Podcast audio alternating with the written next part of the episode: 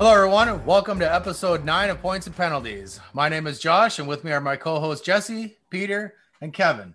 Kevin, what are you drinking today? What I'm having today, guys, is a Bombay Sapphire London Dry Gin Caesar. Peter, what are you drinking today? Thanks, Kev. I'm drinking a Great Lakes Brewery Canuck Pale Ale. And Jesse, because I know you want to know, it's 5.2%. And Jesse, what are you drinking? I'm drinking uh, Nickelbrook Brewing. It's called Go- Glory and Gold Reserve Series. It was it's an aged beer done in bourbon barreled, uh, yeah, bourbon barreled barrels. So it's uh, it's been aged for about two years now, and I've kept it for about a year. I got it from my buddy uh, Chris Charlton. Shout out to him uh, last year, and yeah, it is nine point five Peter percent. I think that's malt liquor at that point, isn't it? There's definitely some malt in there.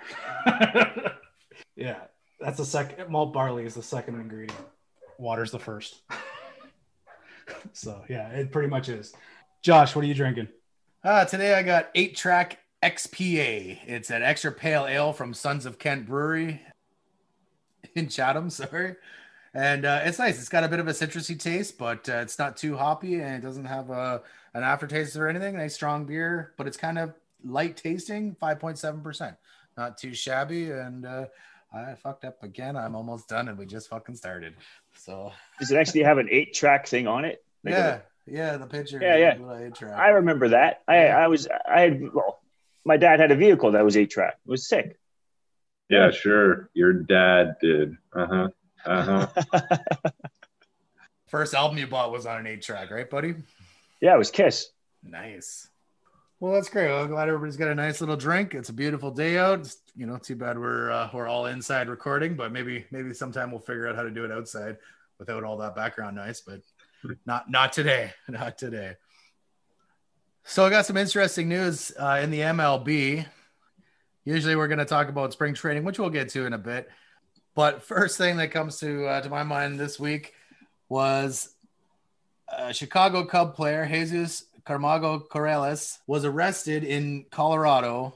He was arrested because, well, he, sorry, he was pulled over for speeding and weaving around. Ended up being arrested because they found methamphetamine and oxycodone in a Chicago Cubs duffel bag in his trunk. Now he was, uh, from my understanding, pretty cooperative with uh, the police at this point, but uh, he ended up having 21 pounds of of meth and a pound and a half of oxy in this bag. So I know he's he's just a minor league uh, pitcher, but is the pay really that bad? That's a lot of meth. That's a lot for sure. That's a lot. It's like Walter White stuff there, man. Like, Jesus, Heisenberg. Yeah. So I- I mean, he's he's 25 years old. The pitcher is he's from uh, Tempe, Arizona. Uh, he signed a minor league deal with the Cubs in 2014. So we're six years into it. I don't believe we've seen him in the in the pros.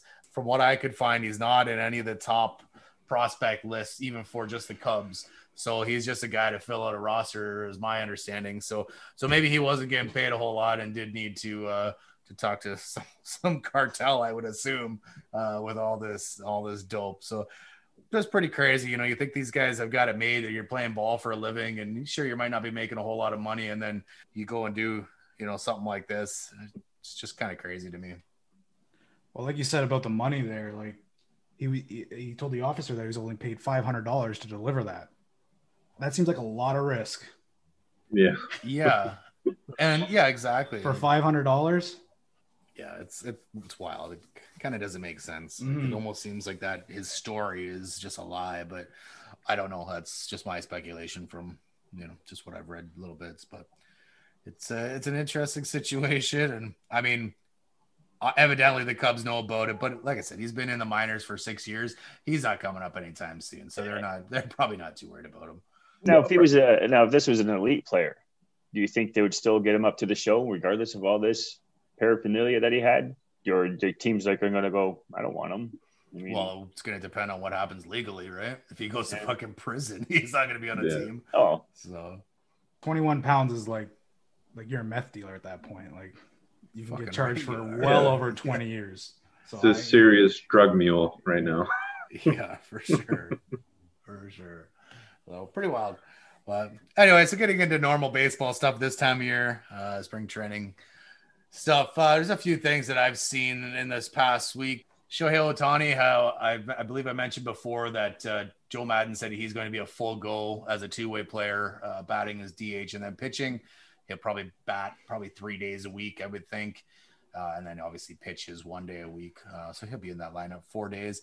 But he is looking amazing. He's looking great, like he was uh, his old 2018 self, as opposed to last year. He wasn't the greatest. Uh, but I think you to take that with a grain of salt with everybody in their 2020 season. It wasn't, uh, you know, it was an up and down season, completely different. Nobody's used to all the uh, COVID restrictions and all that good stuff. So, like I said, take that with a, a grain of salt. But, but he's looking great. Uh, his fastball is up to 101 mile an hour already, which is pretty crazy, being that it's you know we're in the middle of spring type thing. I guess there's a week and a half, just over a week and a half left of of spring training ball, and then we get into the end of the regular season but he's uh, he's been hitting like crazy too. 12 for 20 over spring uh, training. That's 600 uh, 600 average and four home runs. Just over his last three games, he's five for seven and three home runs. It's batting 714. I know it's spring training, but that's softball stats, man.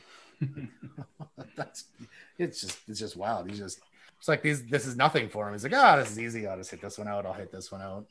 Yeah, he's he's dominating right now, but the whole thing is uh, staying healthy. He has not been able to do that in the last couple years with uh, Tommy John surgery in 2018, the end of the season, and and then a left knee injury in 2019. So, and like you said, he wasn't anything hot on uh, last year, but mm-hmm. you can you might be able to chalk that up to the the pandemic. And yeah, and I've I've noticed a lot of guys arms are just like heating up. Like people are hitting velocities you uh, way higher than what they have averaged, even the older guys and everything like that. So, well, uh, absolutely. The next guy on the list here is Jacob DeGrom. He's one of those older guys you're talking about, Jess, and he's been lighting it up with his velocity uh, as of late in the last few years. So in 2018, his fastball uh, velocity was 96.7 miles per hour, and he hit a top speed of 101 miles an hour. And every year it's gone up in 2019, 97.2 mile an hour as a top end of 100.4. And 2020, 99 mile an hour up to 102.7 as a top end in 2020. So that's that's crazy that he's he's 33 years old. He's supposed to be declining, and his his velocity is getting getting uh, quicker and quicker. His last spring outing, he had hit 100 mile an hour and he topped 102. So like this guy's already loose. He's already in mid mid season form, and we're halfway through spring training. It's it's wild. Yeah, it's it's pretty crazy, and like he's kind of got like that Benjamin Button disease right now because he yeah. he's like lighting it up since he started. Like 2016, his average was 93.4 miles per hour. Wow, like that he's lighting it up. Like yeah, like it's crazy. weird. It's not usually you come in as you're younger and you just have that hot heat yeah. And it and like you said, it, it deteriorates over time. And that is not the case for this guy. He he has he's probably the best pitcher in baseball. Yep. Like him, Gerrit Cole, and, and Shane Bieber are, are all up there, but I think he might be better than all those three guys. Yep, I agree with you there, man. He's uh he's really top end and he's gonna be tough to beat this year. Yeah. So and like he's increased it constantly every year from 2016. So like it's it's strange, and I think a lot of more uh, baseball players, uh, or especially pitchers, like I said, was increasing their velocity because they're trying to get more ready. Because obviously last year you could see that there was a lot of guys that weren't ready to play. Mm-hmm. There was a lot of mm-hmm. weird, weird seasons for uh, a couple of guys. And I mean that like again, you got to chalk that up to COVID, the season being pushed back, and you know you're ready, and then you got to sit down for, you got to wait, and then you got to get ready again and so the up and down, up and down uh, situation could have could have affected that uh, quite a bit. So uh, pretty wild to see these older guys uh, ripping it up here, and uh, like you said, it's uh, it's kind of an anom- anomaly him being able to to ramp it up like this. So. A couple other guys that have been ramping it up. Go, moving into our Blue Jays update, Robbie Ray and Steven Matz are both looking solid. Both looking like they're going to lock down a rotation uh, spot for the Jays. Just this week on Friday, Robbie Ray threw five and a third innings, only gave up one run and had six strikeouts. And on the following day, Steven Matz follows it up with five strong innings, six Ks, and only one earned run again. So these guys are really doing well, and uh, they're doing better than I thought they were would. 150%. I thought these guys were going to be useless, and you know it was just a waste of time and money to get these guys, and they have proven me wrong so far. Hopefully, they prove me wrong all year, and that's really going to help push to get Kevin's goal of the All World Series. Yeah, these guys are on my fantasy team, and I knew I kind of followed them for a while. And uh, last season, they, they were one of those guys that just they they sucked. They were awful, the both of them. So when I saw the Jays get them, I knew that they were they were it was a it was a uh, low risk, high reward because these mm-hmm. guys both have high ceilings. They both can strike people out, and I was gonna dump them on my team, and I might end up keeping one or two of them or both of them. But like they're this is what I saw them, what they they they could have been, but right now it's uh they're really ramping up. Again, Robbie Ray is another guy that has his velocity up from last year, mm-hmm. and he's gone back to his old way of because he, he had changed the way he threw the arm angle. He he had he was trying to have more of a straight down technique, and now he's going back to more of a sidearm. Okay. On the angle, he can get more velocity and. uh he doesn't really hit the the strike zone as much. But last year was just he was just god awful. He was walking everybody. So Robbie Ray has really turned it on, and he's been striking out people left, right, and center. He's walked a few, but but uh, he's been striking out a bunch. Well, hopefully he can keep it up throughout the rest of uh, spring training and into uh, into the regular season because we're gonna need to we're gonna need these these role playing starters to uh, to be strong for us this year, or there's no way that Kev's gonna be right. but another helping hand will be uh, Vlad, and I, I think he's uh, really starting to live up to his expectations. Uh, I again, we're still in spring training, but uh, on Friday he went three for three, raising his average up to 600. He's 12 for 20, and he's looking good at third base. Which again, I said that he probably wouldn't, and they wouldn't even bother with him over there. Uh, but he's looking really good, and he's looking super comfortable over at first. Like it's not a real big deal for him to to be playing there, which is great. Maybe he can focus a little bit more on third and uh, just gives us a little bit more flexibility. I don't think he's going to get a whole ton of playing time over there still uh, with Biggio, and you got uh, Semien who can still play over there. But it's obviously a nice uh, a nice addition if he can fill a role there uh, at all, any type of role. So I think it's great. I love to see this guy hit, and He's uh, he's probably one of my favorite Jays. I'm debating on whether I'm getting a, a Vlad jersey or a Springer Dinger jersey. So uh, Bichette's not on that list. Uh, he would be. I like I like Biggio too, but I don't know, man. I like home runs. Yeah, that's, that's why I'm kind of leaning towards Vlad. But I feel like there's so many Vlad jerseys out there that yeah, yeah. you know. So. I've I've been thinking about it too. Just thinking. Well, we can't. No, none of us can get the same jerseys. We're gonna have four different ones. So. yeah. But I mean, there's four, right? You got Vlad, you got Bo, you got uh, Kevin, and then you got George. So four jerseys. Kev's like, I'll take George Bell. yeah, well, is it a George Bell? I mean, he was okay. I mean, Ernie Whitt, that was another good one. Tony Fernandez, bro. There we go, buddy. Yep. I'll support that number one. And last part of the Jays update here is uh it looks like as we kind of figured, uh, Kirby Yates is uh, looks like he's going to be the closer. Uh, Pete Walker has said that the closing job is his to lose. And I don't think that's a surprise to anybody after bringing him on. When you lose Ken Giles, there's no not a whole lot of uh, closing depth on the team. So when you brought in Kirby Yates, uh, I, I mean, I figured for sure he was going to be the closer, and it seems to be true, uh, at least for now.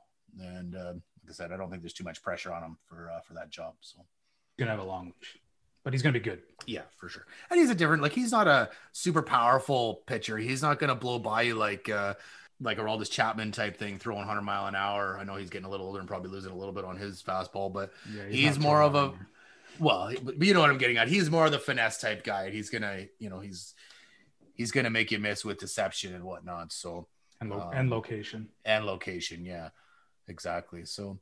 Uh, either way, it's looking good. The Jays are playing well. You know, they're they're not hitting on all strides just yet, but uh, it will come, and can't wait to see it. Now, I do want to say, not that it matters, uh, but last week I said that they were going to lose in the ALCS. I did mean the ALDS, but I'm going to stand by my ALCS, and I just hope the fuck they go a little further than I initially think. Yeah. The video is all that counts. The recording is all that matters. That, that's right. That's I figured I can't change it. So What, what you thought doesn't count. yeah, that's right. so Yeah, well, I hope for the best. So in NHL news, uh, the Sabres have moved on from head coach Ralph Krueger. They fired him earlier this week in the midst of a uh, 12 game losing streak. So they had to obviously do something to uh, try and spark the team. The problem with this team is this isn't a team that's sort of trying to be in a rebuild and trying to lose right now for high draft picks. They were supposed to be, or at least trying to be, contending. And they're bottom in the league right now, worse than Ottawa. They're just, they're a No fucking good. dumpster fire, is what it is. they are a dumpster fire. That is correct. I don't think a coach for them is ever going to change it, anyways. No, that's right. But I think they just had to make a decision and uh, do something to try and. Uh, they're, they're they're talking about starting to allow fans to come back. Uh, maybe already. It's not very soon. That's In the not going to help them either. Well, but they're not going to sell any tickets if. well, uh, I guess I was going to say maybe uh, other teams like Leaf fans would go down, Montreal fans would go down, but of course we can't right now. But yeah, can't. but yeah, maybe other cities uh, somewhat in the area. Yeah, like yeah, it's no good. It's no good down there. I mean, they, There's- they, they got a decent amount of talent on that team, and like they just can't do anything. Yeah, you look at some of the names. They got Taylor Hall. They That's got why. Jack Eichel. They got That's Jeff why. Skinner. They got Brad. Stalin. Yeah, like solid. like- There's some some decent sounding names anyway, but for whatever reason, in in Buffalo right now, it's just a black hole. It's like the Ryan O'Reilly effect. When he was there, he was you know okay, and he went to St. Louis and he's a fucking superstar. I don't know. It's no good in Buffalo. In brighter news, uh, Alex Ovechkin scored his 718th goal earlier this week, which moved him past Phil Esposito on sixth place on the all-time NHL goal scoring list.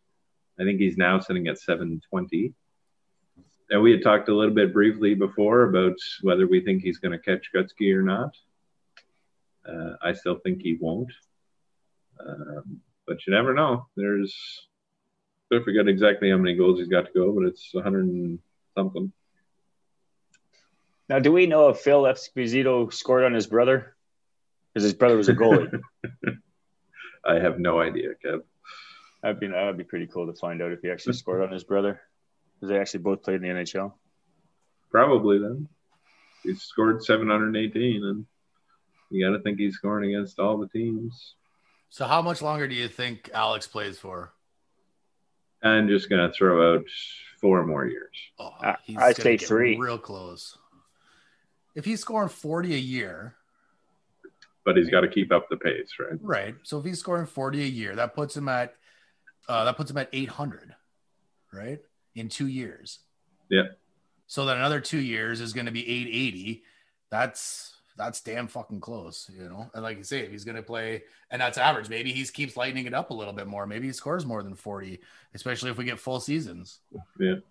You know, it's going to be close as long as he stays healthy, and he has for most of his career. It's going to be really close. Yeah. I said it before on this show. I'm going to say it again. I think he's not going to make it, and I think it's going to be a tragedy because he probably would have if he had had full seasons to play every year through Mhm. his career. I wouldn't be surprised to see my number two, though. Oh yeah, I think that's pretty achievable. I, yeah. I think Gordie Howe's at number two right now at 801. I'm just looking it up right now. Yeah, so there's like Gretzky's at uh, 894, so he's got It's doable, but it, it's still it's he's got to be good, and Father Time cannot touch him. Yeah. He's got to stay like super, 100%. super healthy and get on that Tom Brady diet or whatever Yep. it is. So he, he can last that long. He basically, yeah. he needs to put up 45 points Goals. 45 or goals. 45 goals, sorry, in each year for the next four years to be right there. Yeah. So, And that's that's a lot. yeah, for sure. but I mean, he, hey, like I said, he stay he's he's been healthy for a lot of years, so for the most part, Yeah. I, th- I think it has a lot to do with the team around him as well. He's got a good team around him, and he's got a. It's unlikely that it, it, will go downhill in four years, but Mhm. it might a little bit. So it might affect his. he was on a shit team at the scoring. beginning though, so that, but that's where he was having massive goals because it was just him, right? So Yeah, yeah, yeah. Well, he was the only shooter. yeah, yeah, But he was just playing All Star games every night, just Yeah, fucking nothing to play for, just go try and score some goals in fun ways. Yeah. Well, it is, he has a great office when he sets up in it, man. That's for sure. Oh yeah, one day we'll have a we'll have a debate on who's better, Ovechkin or Crosby. I know that'll last a while, so we won't get into it today, but that's uh, you know coming out of the same draft. And it'll be uh, it'll be interesting. There's always you know always those comparisons. So now you see Ovechkin way up here on the goals. yeah, yeah. I think he's gonna win a few more cups though.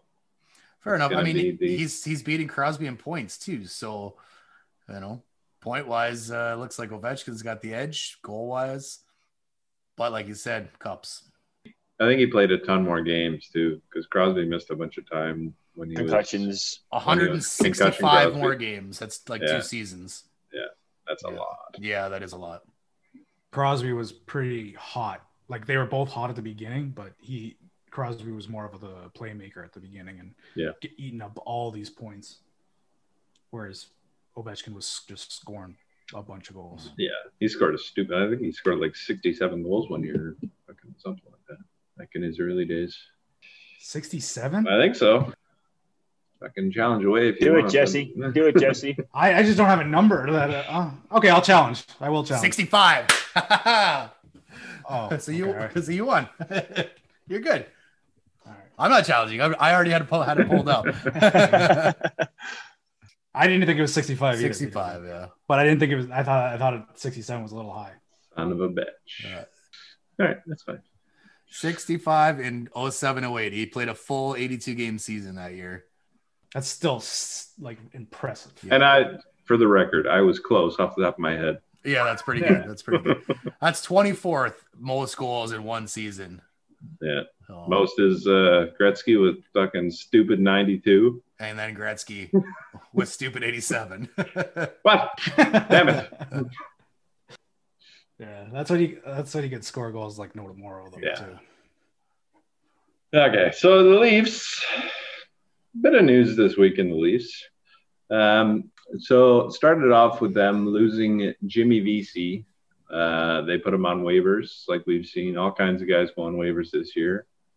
Uh, most of them don't get claimed, but Vesey got claimed by the Canucks, uh, which is unfortunate. He was, you know, he took some ire from a lot of Leaf fans, which I don't think was really deserved. He's, you know, he's guy is getting paid 900 grand. He's a bottom six guy, and he was doing okay. To put it in context, he'd be like, I think, third on the Buffalo Sabres in terms of goal scoring. um, but yeah, so he, he, you know, he was wa- waived to make uh, roster flexibility. I think they wanted to try out Galchenyuk, and he got claims. So, you know, it is what it is. He's gone to Vancouver now. Uh, I thought he was a decent player. He had good chemistry with Jason Spezza, it seemed like. But uh, we'll see how he fares on the Canucks. Did you hear about his trek from Toronto to Ottawa? Uh, yeah, but well, I think so. I think you're talking about why he couldn't play in that first game after he got claimed. Right, right. So he get yeah he gets gets claimed and he drives from Toronto to Ottawa. Uh, the, the Canucks are playing in Ottawa, so he drives to Ottawa to try and make the game. And he drives as opposed to fly, so that he doesn't have to quarantine because he would he would be flying commercially. So he drives the four hours or so, gets there. Uh, doesn't he makes it in time, but the paperwork doesn't make it in time, so he can't end up playing. So he sits up in the booth or whatever. Uh, he ends up jumping on a plane then with the Canucks to head to Montreal for their next game, which he should be playing or should have played. And his car, as of you know uh, earlier in the week, his car was still sitting in Kanata, which is a suburb of Ottawa. So it's still sitting at the at the stadium there in Ottawa. And I just thought it's pretty funny that you know he's trying to do something so that he can get there and play, so he doesn't have to. Uh, uh, doesn't have to worry about about this quarantine, and then the paperwork holds him up, and and now he's in Montreal.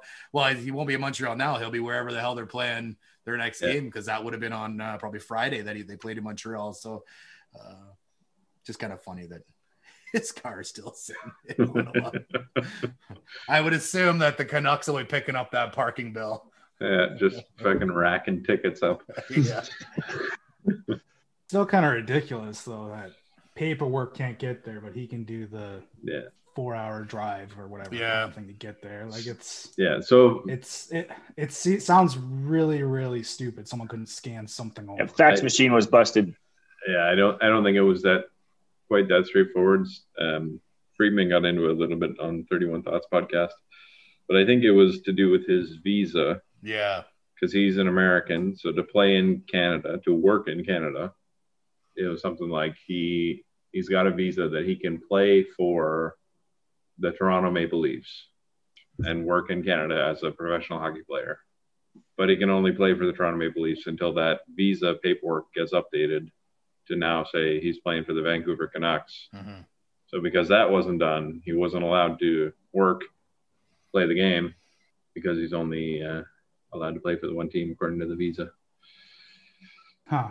Yeah, I've never heard of that because I've heard of guys like in uh, MLB and stuff like that. I guess like that have literally like played the same team and walk across to the dugout Mhm. to go play for them after they get traded. yeah. But well, their- the their American rules are just different. Yeah. yeah, yeah, and their Yeah. visa probably just says you know he's here from the Dominican and he can play on any team in the U.S. or whatever, right? So Yeah. North America. maybe. yeah, exactly. Yeah, um, But like, yeah, it's the. It just seems like a silly bureaucratic issue that showed up on that Yeah, that he couldn't play, and he made that drive too.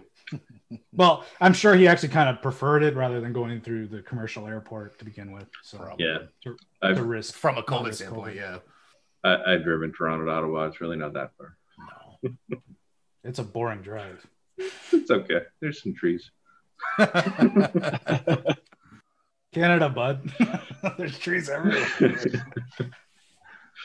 Uh, so Simmonds and Campbell made their return uh, from injury on, uh, well, I guess Friday night for Simmonds and Saturday for uh, Campbell.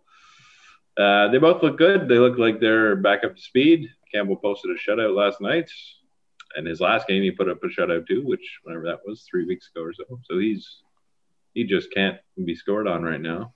It's two games in a row, straight shutouts, which is you know, conversely with the way Freddie Andersen's playing, which I'm going to get into a little bit in my penalty box, but there may be a bit of a goalie controversy brewing in Toronto.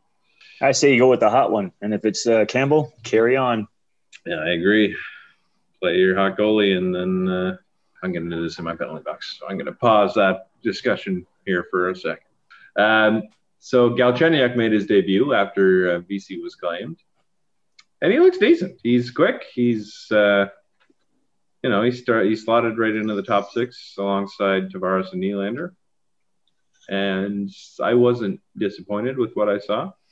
He looked okay.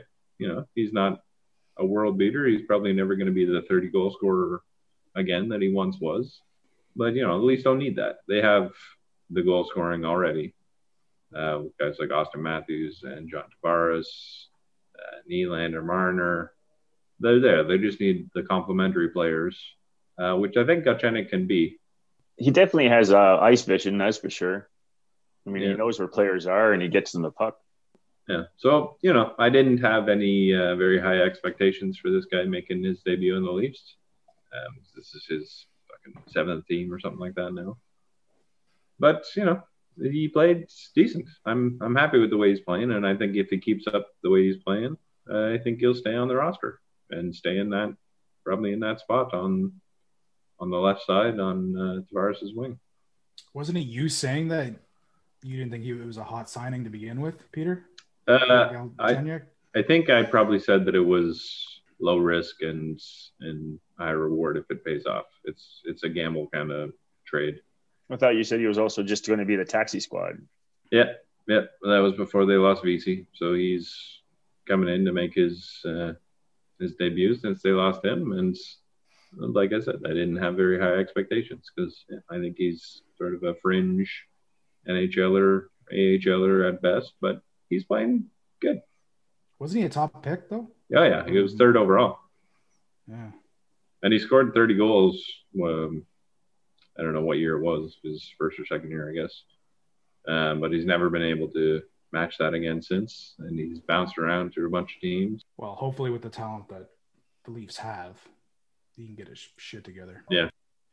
Exactly, and I don't think they need him to sort of be a 30 goal scorer, so he can find his role hopefully and and be an effective player and just uh, contribute to the team. So the Leafs played Calgary back to back Friday and Saturday nights. They lost on Friday nights four to three. Uh, with Freddie Andersen starting, and they won last night two nothing with Campbell and nets. Finally breaking their uh, this slide they've been on. They were the one and six going into last night's game in the past seven. Like another Yeah. Toronto team I know. Yeah, yeah, which we'll get into shortly. But uh, Josh is talking obviously about the Raptors who are uh, dropping fast, but they looked like the Leafs of the the old first place Leafs again last night, and so hopefully that's a trend going forward. Hopefully they keep on that track and uh, stay up top of the North Division, which they're hanging on to by a thread right now. They shook things up a bit, did they not, on uh, Saturday with a line Yeah. line uh, movements? Yeah, so they bumped Lim- Simmonds up to the first line with uh, Marner and Matthews. Uh, Thornton slid down to I think the third line, which I think was probably the major change, and then Galchenyuk's on that second line now. Uh, so the big four stayed in their four spots, obviously, and uh, yeah, they shook it up a little bit, and it seems to have worked out. I think it's kind of nice for uh, for Matthews there to have to have Simmonds. He's he's not he knows that he doesn't have to worry about anybody fucking with him, right? Like Yeah, screw with Matthews and and uh, Wayne's right there on the ice. So yeah, yeah. Although they're still uh, they were playing them pretty physical last night. Oh yeah, The where they were. I I just, I mean, if Simmonds was completely, completely healthy in regards to his wrist issue, I think you probably would have knocked some skulls around for what they were doing to Mass, uh, Auston. I didn't like it. Yeah, the hit from Lucic was a bit uh, a bit offside, but uh, you know that's hockey. These things happen. He's okay, and yeah, hopefully with Simmonds on that line, it'll uh, stop happening so much. And so, just one other point to mention in the NHL: the Rangers absolutely demolished the Flyers nine to nothing in a game earlier in the week. They just dismantled them and that was all in two periods. The third period, they didn't score at all. They didn't even try to, I don't think. So it was nine goals in the first two periods. And uh, Zibanejad put up six points in one period, which is just outrageous. yeah, pretty crazy for me. Uh, Kev, I know you're going to disagree with me, but I think this is more impressive than Sittler's ten in a game. I mean, he, he's uh, he's on pace for 18. 18. like obviously that's pretty tough to get, but man, that's uh that's six points in a period, right? Like that's wild. Still not 10. Still not 10 points. But he I think- scored 10 points in three periods, not six in one. No. The numbers say, man, the numbers say that that's a better stat. Like Uh, I it's get it. that's the- impressive. It's very impressive to sit there and have three goals, three assists in one period for sure. But Does anybody know if it was a natural hat trick? Yes, it was. Was it? Nice. It's yeah, just, I, I think it's just a little bit more impressive, man. I mean, I love Sittler's 10 points. That's great. And, you know, it may never be broken, like you said, Kev. You know, I thought maybe one day it could. And a game like this is one of those games that would do it. Um, you know, imagine they tried playing in the third period. Yeah. You know, maybe he gets a couple more, right? So I think uh, you said, if uh, if I'm not mistaken here, I'm not mistaken because I'm reading it on our hot take list. But you said that nobody, no one will ever match Sittler's 10 points, and not a month later, we've got a guy that puts up six in a period. Do you still think Yep. that nobody will ever touch that 10 points? no one will ever touch it. Hmm, I can't wait until that's broken, man. Well, it, it's it's not going to happen in my lifetime.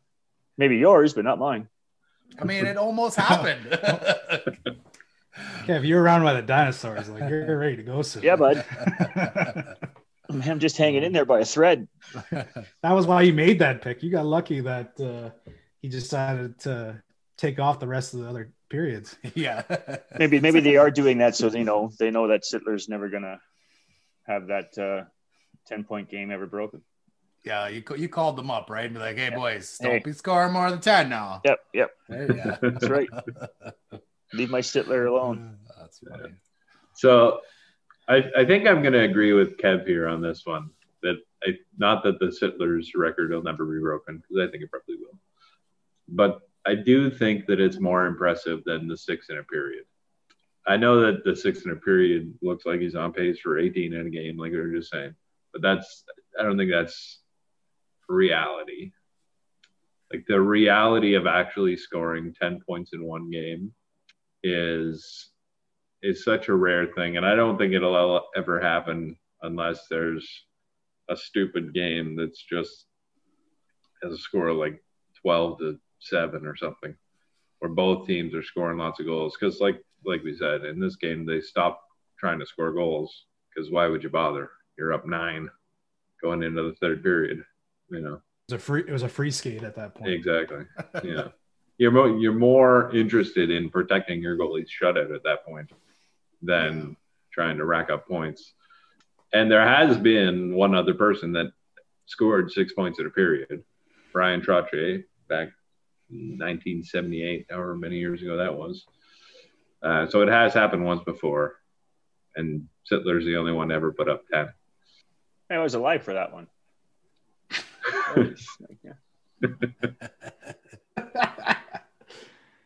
I just want to say one other thing about that was pretty impressive about that nine nothing, just destroying that, the Flyers was uh, it was the Hartford head coach that was behind the bench there. The Rangers head coach was in the COVID pro- pro- uh, protocols there. So, like their So they- AHL team, is that what you mean? Yeah, Huh. and they had they had a they had a associate head coach uh, uh, Gord Murphy there too. But like it, like this this wasn't their regular coach coaches that did this game, so it was it, it's wild. Wasn't all of them the AHL coaches that were up there? Wasn't just you know like uh, I thought it was like the whole whole squad of the AHL. It might have been. They they they they list a bunch of guys that you are usually behind the bench, but uh, the head coach Dan Quinn wasn't there. So it, yeah, they had the Hartford Wolfpack head coach Kris uh, uh, Knoblauch. Not not not block, yeah. Not block. Knoblauch? Not block, yeah. but but yeah, that, that that's even makes it even more impressive to me. But because you have the NHL coach there. They had an easy job. All they had to do was say, "Okay, first line. Okay, second line. Okay, third line.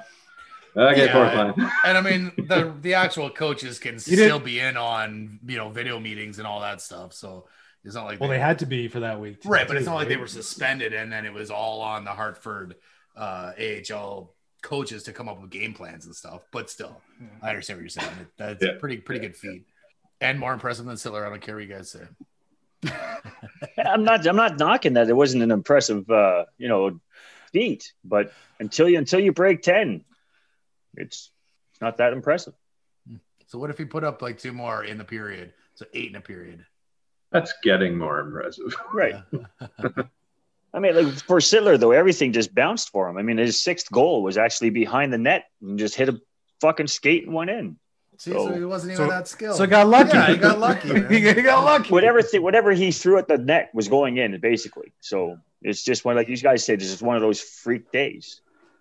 I'm kind of with Josh on this. Like in this day and time, like that's fucking impressive. Like you got to like before in, in Sittler's age, like you could score goals no problem. You can like there was when was the last time someone got a nine nothing win? I don't have the stats up, but it, I'm pretty sure it was a while ago. Yeah, I remember a 9 2 loss that the Leafs had against Nashville not too long ago. Well, that was the Leafs. was that before Matthews? So they really sucked, or Yes, Yeah. yes, yes, yes, yes. pre Matthews? so it worked out for them. They got they got Matthews right after. Yeah, exactly. It's all part of the plan. I don't actually remember what year that was. Well, talking about superstars, uh, LeBron James goes down with a high ankle sprain on Saturday night versus the Hawks. Is out indefinitely. His ankle got caught up under Solomon Hill. Uh, they didn't really fall; they just kind of got they were in tight close together and it kind of just rolled it and Solomon was kind of on top. Uh, so he goes down in a boatload of pain, probably more than you'd see a hockey player or a football player go down in, but it's basketball. But it's not quite soccer, so you know he didn't uh, he didn't cry too much, not like a soccer player would. Anyway, uh, so he gets up, he ends up hitting a corner three, and uh, starts to run back to play some defense. Ends up, I believe, think he even called his own timeout, and he had to go off the court, and he was pretty much done. And obviously reveals that it's a it's a high ankle sprain. So this uh, is a big, big, big, big loss for the Lakers. They're already down Anthony Davis, and now they are going to be down. You know, arguably the best player in the league. It's gonna be uh, it's gonna make it real tough for the Lakers going forward, especially with no uh, return date for LeBron anytime soon, and likewise, I haven't heard of a return date for Anthony Davis. So it's to be real tough for uh, Dennis Schroeder and company uh, to get some wins without those without those two guys. Uh, obviously, LeBron is picking up the slack without Anthony Davis in, uh, but it uh, it's going to be it's going to be pretty tough for the Lakers. It sucks when you lose your captain, right? Of course. Well, Josh, I like you're saying he's being a baby because in football and and hockey they would be out there, but the man's huge too. You have to remember. Oh, yeah. and he's standing on that ankle, and he's 36 years old. Oh no, I mean I'm not saying that it So- doesn't hurt. I'm just saying that it just like he he goes down like a ton of bricks, but then gets back up and plays for a little bit. And I realize that everybody tries to go out and play a little bit, whether it's a shift in hockey after you hurt yourself or or what have you. But I don't know. I'm just getting on LeBron, man. He, I, I like to call him a bitch all the time and stuff. But I know, and that's the narrative, right? But but you could also say about uh, Durant uh, against uh, the Raptors in the championship game, like he played a little bit after his Achilles, like Yep. it was strained, and then he hurt a little bit more. Obviously, way worse when he continued to play. But Fair enough. I mean, Yeah. these guys aren't just they're not just you know running off and and uh, you know they're at least giving themselves a, a, a shot. Try try it again. Like these guys don't want to come off the court. I mean, it's LeBron. You know he doesn't want to come off the court. Yeah. So and he doesn't get injured that much. no, he doesn't. He's very very consistent. He stays. and he, he like he gets a lot like he, he's a bitch in the way that he gets a lot of calls towards him i guess you could say that fits that narrative but at the same time like he he plays through a lot of pain. He pain does, yeah. and and i and i can s- like as a big of a guy that he is this is like a five to six week turnaround that he'll be back i Mhm. think but i think with lebron i think he'll be back in four that's my hot that that's my hot take because like usually high ankle sprains are about like four weeks for like NFL players. So I'm just going off of that. And because you're a bigger guy and you got more weight and all the jumping that he's going to be doing, it's going to be a lot harder on your ankle. But I think he'll be back in four weeks because I think he's a tough son of a bitch. So No, isn't there like some of those like uh, what is it the like a water tanks or oxygen shit that they put them into like they sell for fast heal? Wouldn't isn't that something that they just they they just put him in a in a in a pool in the shallow end and then they just do exercises in there. That's the best way to to to rehab those ankle sprains. So that uh, corner three ball that he hit before and before he ended up leaving in the second quarter there uh, extends his NBA record for scoring at least 10 points in a game. He's up to 1,036 straight games with at least 10 points. That is fucking insane. So that ends up spanning 12.63 seasons at 82 game seasons, right? Uh, So that's that's crazy. 12 and a half crazy. seasons of scoring 10 points every single game. That is consistency. So I, I thought, you know, even though like I said, I was I was chirping him there, just a little bitch for falling down for probably for good reason in this case. but but to span 12 and a half seasons with at least 10 points is absolutely crazy. Yeah, that's impressive. which is the narrative for uh, Kevin's MVP race, but he's going to be out for a while. Right. now. That's is definitely going to take a toll on the MVP race. So because of that injury, uh now Embiid is still out, but he has jumped back to the top of the you know MVP projections. Uh, so we've got Embiid now up at uh, plus 200. LeBron has dropped to plus 250. Peter, your guess of uh because you didn't want to say LeBron was uh, Jokic. Uh, he's plus 350. Uh, We have uh, Luka Doncic at plus 1300, Stephen Curry at plus 1400, and Giannis at plus 1600. So really, it's a three horse race at this point. And if Jokic can stay healthy, he might have the inside track here. I- mean, it really depends on how long Embiid and LeBron are out. I know we talked about this last week, but with this uh, injury, it really opens things up now. Everything's coming up, Pedro. All right. Except for the NCAA, and we'll talk about yeah, that in a few yeah. We'll get into that soon. That's bad. So I'm not going to give you guys a, a chance to actually change your picks, but would you change them now? Like Kev, obviously, you know, it, let's say he's out for just four weeks. Do you change your pick of uh, of him being MVP, or do you think he comes back and just He's going to come back with a vengeance. He's Yeah. definitely going to come back with a vengeance. I, I still say I'm, I'm still taking it. I'm not changing my mind, Hmm. even even if I could. No, And I mean, he still could be. You never know, right? Like it's it's the most valuable player on your team, as I believe what the what it should be. I don't know if they actually if they actually vote that way. Is he the you know is he the most valuable player to that team compared to the most valuable player to other other teams, or do they just say no, he's the best player in the league that year? You know, I think sometimes they uh they switch the way that they vote that way. You know, LeBron has said that he probably, I think Kyle Kuzma actually started this conversation or, or kind of a Twitter uh, uh, going on, but he said that LeBron should probably have more than more MVP trophies than he than he has currently. Uh, so LeBron, you know, of course, LeBron's going to agree, but says that he's he doesn't cry about it and isn't too worried about not getting those extra MVP awards. He just he's focused on getting the next one and winning games. Yeah, I don't think he cares about MVPs a whole Yeah, lot. He's yeah. more looking at, cha- at championships. For sure. Yep. Still got to catch Jordan, right? Yep, for sure. Uh, just a little quick LeBron news. He bought into uh, the Red Sox organization. So he is now a part owner, uh, or maybe not quite yet, but he will be a part owner of uh, the Fenway Sports Group, which obviously own the Boston Red Sox. And they also own a soccer team. I want to say it's, ooh, you guys are probably going to be able to challenge me on this. I'm going to say, shit, I can't remember who it is now. I'm gonna say it's.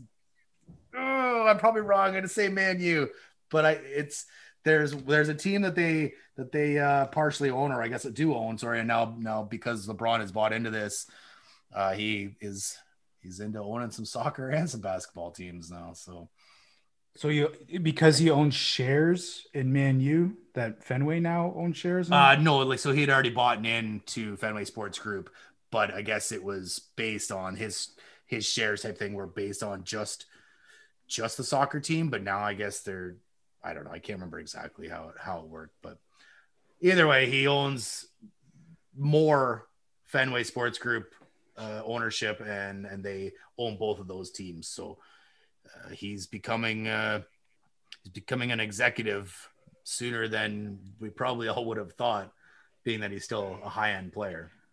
I I don't think Fenway Sports owns. Uh, man, It might not be Man U, but there's a, it's a soccer team and it's a high end soccer team. there is a soccer team. I do know that as well. I, I, I'm like with you, Yeah. Josh. I don't It ju- know which it- one it it- is.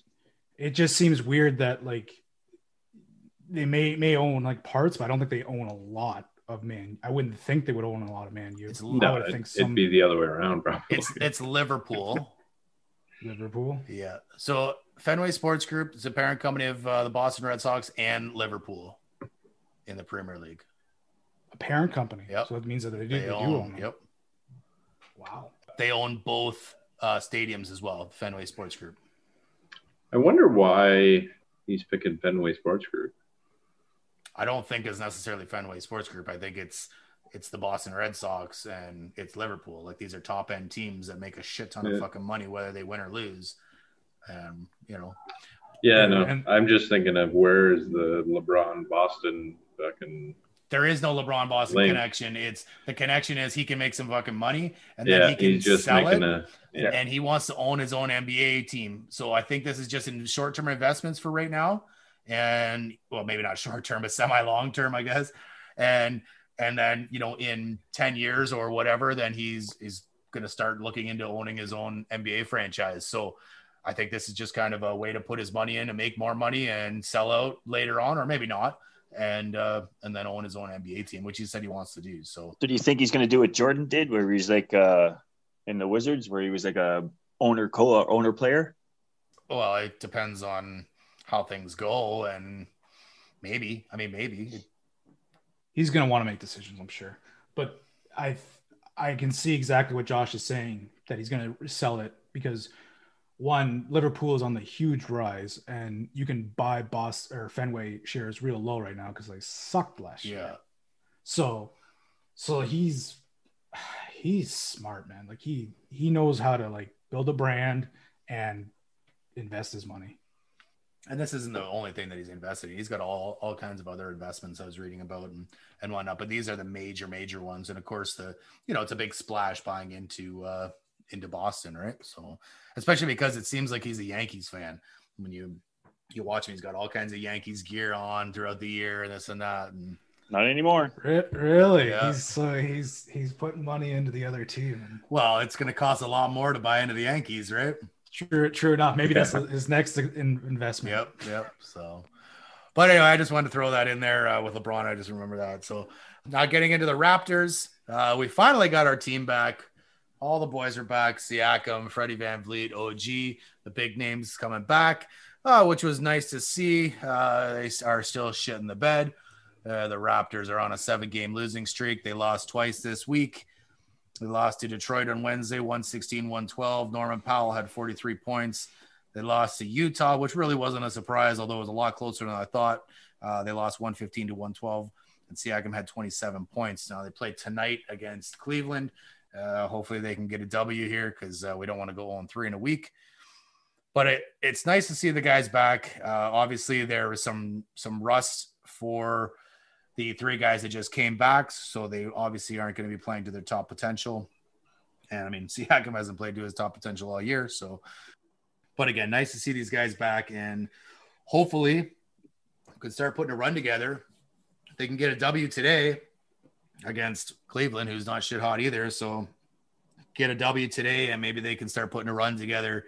Uh, they're in 11th place right now, and they're only three games out of a playoff spot. So if they can actually do something, uh, then maybe, maybe. But uh, it's it's a tough go right now, and you lose a few more, and it's going to be really, really tough to make it. I'm looking at this and everything like that, and because their whole team's back and they're still sucking, I say trade La- Lowry. Yeah, Lowry's going to go. I mean, I think sure he's going Like- to ask. He's going to want to go. I I think for what uh, Houston got for PJ Tucker, that this is the time to sell. Like Lowry's been way better than him. Get rid. Just I, I know you got you Josh and Peter are really hard on for him because he's one of the greatest Raptors of all time. But he, he is the greatest rapper. Okay. Yeah. Well, I, I just I if at that point too, it's it's sell high, right? Hundred percent, but they—I mean, just last week they said that they weren't going to trade him. So, you know, I, which leads me to believe that they're going to re-sign him next year. I mean, what else? Why would they not trade him if they weren't going to re-sign him? Right? Right. And and then I understand that and everything like that, but this is just my opinion. I I think they should get rid of him for what Houston got and everything like that. Like just like look at Norm Powell. He had a career uh, day this week. I think he had like 42 points. Forty-three. 43 Yep. okay so and he he's been someone i've been watching for a while and he's been dominating and he he hasn't really he's just recently started starting. He was more of a off the bench guy Yep. and he he is impressive. He can dunk. He can shoot those threes. He plays decent defense. Like he's i think him and VanVleet is what you build around. So, you know, I've heard more trade rumors around uh, Norman Powell uh, this week than I have about Kyle.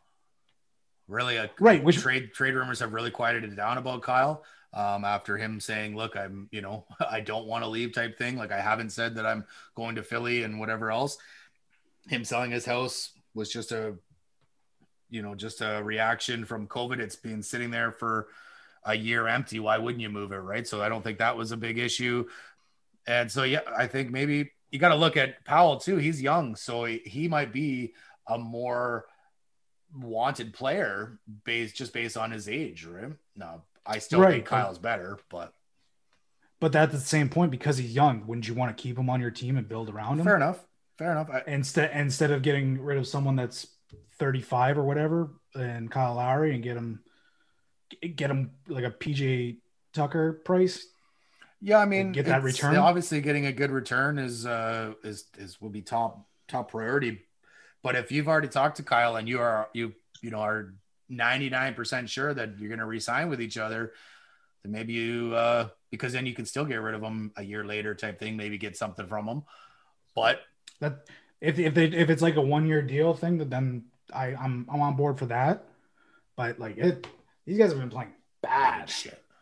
They've been playing terrible, and like the refs again. I know we bitch about them a lot, and they haven't been helping them out or anything like that. And uh, Nick Nurse got fined fifty thousand k Yeah. uh, U- U.S. for throwing his face mask behind the scorers table because they the Jazz Utah Jazz had 41 free throws and the Raptors had 14. It was ridiculous. Uh, Donovan Mitchell had something like 16 himself, and I was watching the game at the end, and I'm like, "How is this guy getting to the line again? Like these aren't fouls." like, you know, but and they only lost by three yeah, they played. off real- all those free yeah, throws. they played well.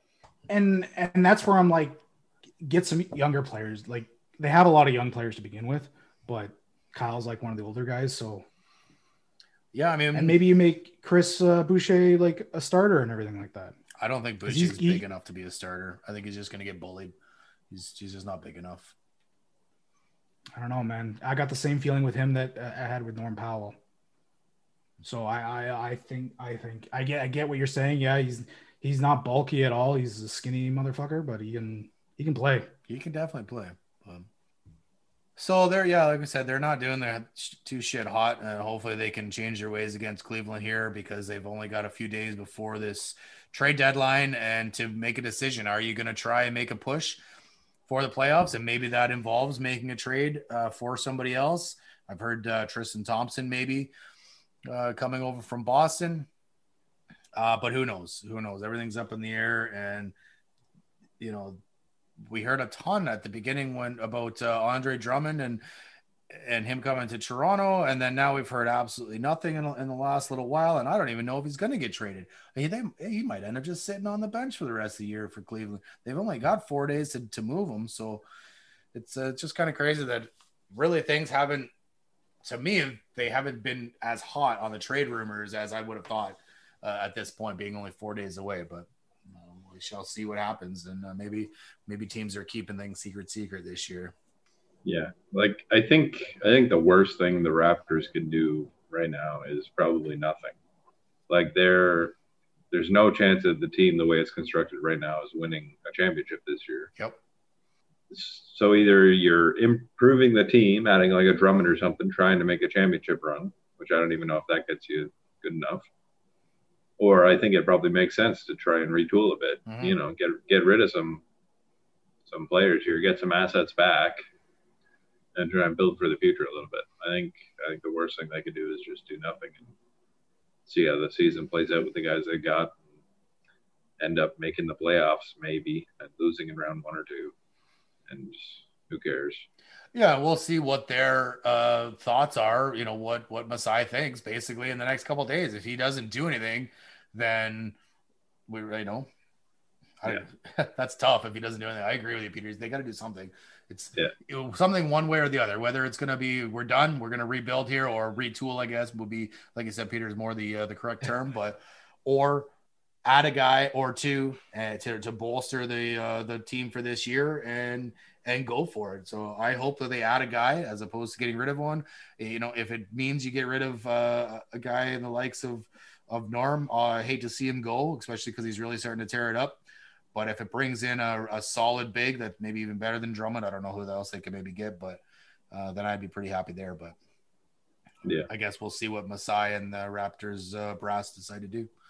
My personal guess is that they they sell a little bit and get rid of Powell and maybe some other pieces and and build for the future a little bit. Mhm. That's just what I think. Everyone's on opposite ends here. Yeah. Last little thing here for the Raps uh, update: the 905 Raps Gary Payton II, who is Gary Payton the first son, uh, like the superstar Gary Payton. Uh, he has won the G League Defensive Player of the Year, and uh, just kind of ironic because 26 years earlier, his father won the same prize in the NBA. So I thought that was good. Moving on from the NBA, we're going to still stick with basketball, but we're going to move into March Madness, the NCAA. Round one is complete. Uh, all four number one seeds after round one had moved on. And uh, March Madness is in full effect. There's four big upsets this this year so far. We had number 15 Oral Roberts beating Peter's number two Ohio State. We had the number 14 Abilene Christian beating the number three Texas. 13 North Texas beats number four Purdue, and a 13 Ohio beats number four Virginia. And I know the Oral Roberts uh, game versus Ohio State that that busted a ton of brackets. It was like the fourth or fifth game of the tournament, and it just destroyed brackets all over the place. There was something like 92% of all of all brackets had Ohio State to win that that game, and obviously they didn't. So just just destroyed brackets everywhere especially mine. Especially yours. Yeah. Take a look at Peters. He had Ohio State going to the final. In the finals, for fuck's sakes. You get out of round one, bud. So that's what you get for being Ohio State. Yeah, fan. that's right. Yeah. I guess we call it Ohio but, shit. You know what bothers me even more is that fucking Abilene Christian beat Texas, and two of you took Abilene Christian to beat Texas. Hey man, when you got when you're a religious team, you got nuns on the side. I know that's Loyola, but I'm sure that Creighton's the same way. BYU. They have, th- they have thoughts and prayers yeah, going. They got their thoughts way. and prayers, and these teams are gonna at least get past the first round. So, especially against Ohio shit. They were a little pent up, I think. That was the reason why they won. Well, Abilene Christian, they played really well. They were full court press the entire game. Like, and they rotated guys in and out, in and out. Everybody was fresh at all times. They played a really good game, actually. I watched it last night because it was uh it made our scores pretty close that game. Uh so I was I was very intently watching it and cheering for uh for Abilene Christian there. So so an update on our points and penalties bracket scores. Kevin's leading the pack with 22 points uh, out of the 32 possible after round one. Jesse's in second with 21. I'm in third with 20. And Peter is in fourth place with 19 correct. Fucking Ohio State. that was a big one for you. That's going to hurt you throughout the rest now. So Jesse has the most possible, uh, potential possible correct wins in the second round. So he could really take a stranglehold uh, on this if he gets some questions or some uh, some wins right, but he's not going to. but anyway, at least it's nice and close. Uh, I'm happy that it is close, no matter where we are. At least we're all within you know a point of each other type thing, and uh, and we haven't one one or two guys isn't way out in front.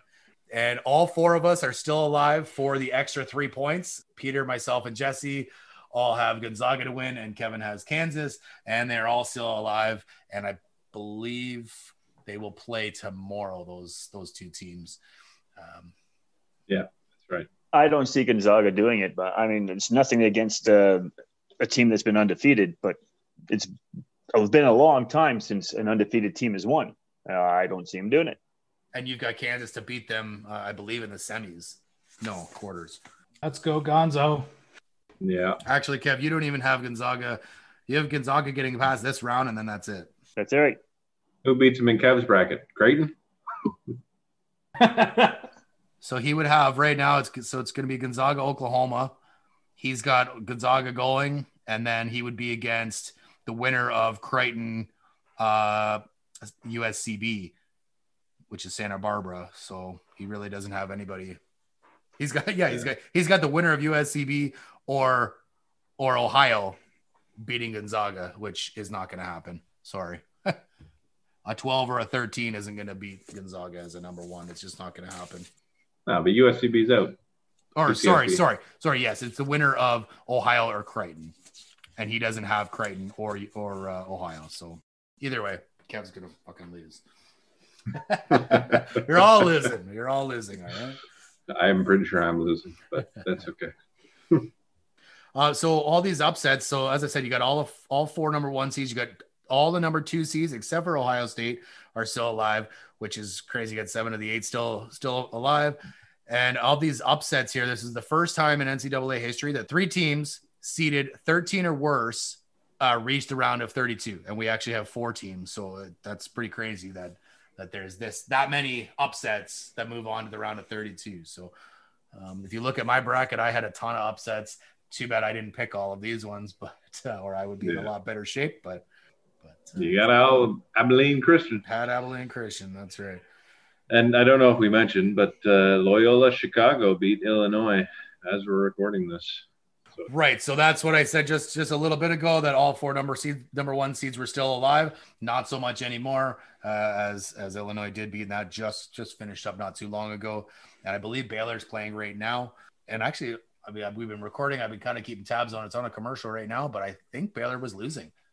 no, they're up. Are they up now? Forty. Okay. Yeah. yeah. So it was a little earlier they were down, but so that would still be crazy to see a second number one seed go down today, but maybe that won't happen. Uh, Illinois hurts for me and Yosh for sure. Yeah, that's a big one. we had them in the yeah, finals. we had them moving to the final. So Uh, we're moving on to NFL here. It was uh, free agent frenzy this it was a bonanza. Bonanza, not a frenzy. yeah, man. Can it be both? Can it be both? it was. It was a f- frenzy banana or bonanza. so we talked about uh, Dak getting a big deal. A couple of us thought he was overpaid, but it's what you pay for a quarterback now. But anyways, we're gonna go into some other guys uh, through that legal tampering period.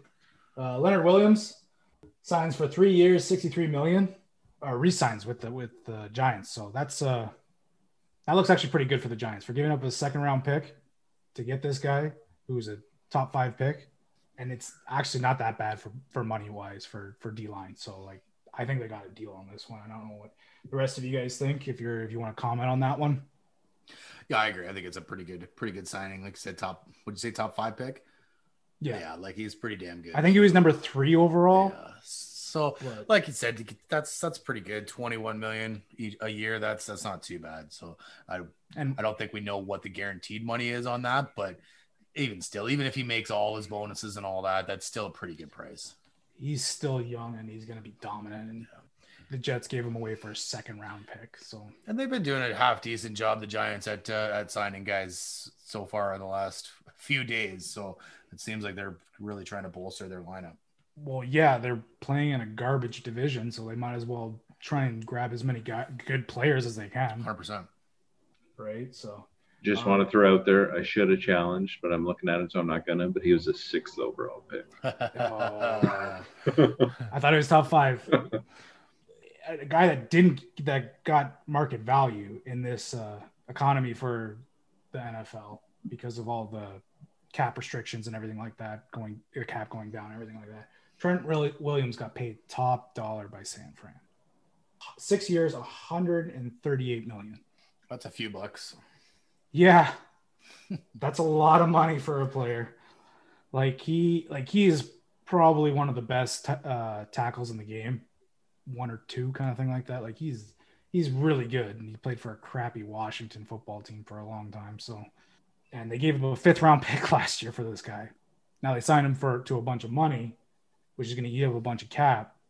But they got a lot of defensive guys that are on their rookie contracts still, and they're down and really, really good defensive guys. So, to me, maybe in this climate, it was an overpay, but he's still the, like I said, one or two, number one or two in the in the left tackle in the NFL. So I think it's good. I don't know what anyone else thinks. That's a lot of money. I mean, it's six years. It's still lots of time for you know for him to keep doing what he's doing, and I mean, stats are gonna stats are gonna tell the tale, right? If he can stay healthy and and do what he does, should be worth it. That's the thing is, is, is his health is he has had times where he's on the been hurt in Washington and everything like that, but he's still so good. And he'll be 38 by the time this contract is up. Oh yeah, this contract he's not lasting to the end of the contract. Yeah, for sure. I, well, you know what? I don't know. He might. He's pretty athletic. He's, he might be like uh, Andrew Whitworth kind of thing, but it, it's unlikely he's he's there for the six years. I don't know. I didn't check out what was guaranteed and everything like that. I'm gonna assume half is guaranteed, so it's more of a three year contract, I would think. At, at least at that age, his age. Well, there's a bunch of wide receiver signings too, like Kenny Golladay. They had uh, We went to your Giants that you said Yeah. you were signing a bunch of Yeah, players. not my Giants, but yeah, I did say that. uh, we got Juju, Uh, Will Fuller V was just signed, so a bunch of wideouts now making, uh, you know, hitting new teams. You know, Will Fuller was like 10 million for the year. That's, I don't know, that's not horrible. The only problem with that is that he he's suspended for a few games, so that that's going to take out of, uh, you know, you're paying uh, 10 million for, I think it's suspended for three or four more games, so you're only getting going to get 12 games out of him. But hey, it is what it is. That's still pretty good. Like he Yeah. is injury prone too. Yep. But that was the problem with him. He was having a superstar year Yes, he was. there with Houston last year. So Yeah. signing him for $10 million is nothing. Absolutely nothing. And Golladay signed four years, 72 million. That's pretty good. He's a, one of the top end free agent wide receivers out there. You know, he did pretty well Uh, at the end of the year. He was injured, but uh, he did pretty well with Stafford. So it should be interesting to see what he does with Danny Dimes. I, I think this is the time for Danny Dimes to show up and stop turning to. over the, the football. Yeah. Because he's uh, the only issue is is Golladay is injury, a little injury prone too. He's missed he Mhm. missed a bunch of games last year and a couple of years before that. But uh, I think I can't remember exactly how many touchdowns, but I think in 2019 he had he had over 10, which is you're going to pay that mo- money to a wide receiver that's getting 10 touchdowns, and he's a he's a big guy that can stretch the field. Uh, then you had Corey Davis go to the Jets, which that's fine. It's, he's going to get lots of playing time there in New York, and they really didn't pay too much more than uh, than Miami did for for Will Fuller V, just over ten million a year type thing. So twelve million a year. Um, but is he going to be a superstar? He's got Jamison Crowder, I believe, across from him. If he still plays for the Jets, I'm not 100 percent sure on that. As opposed to He does. Does it? He does play still play for them, and he's got Sims, uh, Denzel Sims, Mm-hmm. still there, who's uh, in his going in his second year, who's a supposed to be a big play player, but I I think it's an overpay for Corey Davis. I think he was carrying that top 10 first round pick pedigree with him, Mhm. and the only reason he was decent at all with with the Titans was because of uh, a- A- AJ Brown. Yeah. Yeah, hundred percent. You gotta you gotta make sure AJ Brown doesn't get that ball, so you're gonna double him a lot more, which opens up things for Corey Davis. So, but we'll see see if he can live up to uh, his draft potential there. And then, like a lot of people, a lot of other guys restructuring their contracts or re-signing for less. You had Juju who ends up staying in Pittsburgh and signs for fucking pocket change early. Yep. That was that was a steal. I couldn't I I think it was like what you said that he wants to stay with Steelers and Yeah. he took a big chunk out of his pay. Yep. Apparently, uh. Baltimore and KC offered him more, apparently, and he decided to stay with Pittsburgh. I could see staying with Pittsburgh over Baltimore, ba- just based on like the uh, the rivalry thing, not wanting to go to to uh, you know that rival. But But wouldn't you want to go to the rival and stick it to Pittsburgh? uh, I, I, for me, I would want to go to. I'd want to probably go to KC and have Mahomes throw me the ball. The only thing is that there's a lot of people there. You know, you got Tyreek, you got you got Kelce, uh, Sammy Watkins is still there. Not that he's super t- uh, high end, but there's a lot of Challenge. He's a free agent.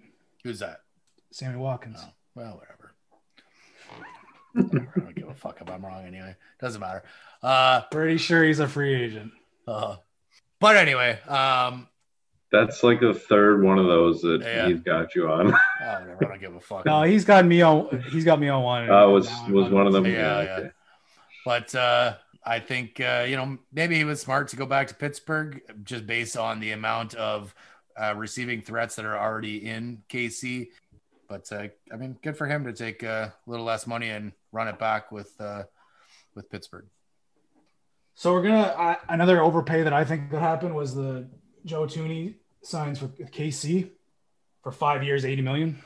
They lost two of their. We talked about it last week. They lost two of their tackles, and well, they didn't lose them. They cut them, and they signed a guard. And we know that O line is kind of bad right now, but they need tackles more or less than guards. So unless they know something within their system that I looked up and I, I couldn't really find anyone that's going to be like hot shit or anything like that it's it's it seems like an overpay for this guy. But I heard that this guy was going Joe Thuney had a lot of bidders for. A lot of people wanted him. So I I I think that's an overpay. I don't know I don't know if everyone knows about uh, guard pay or not, but No, it not seems really. like a lot.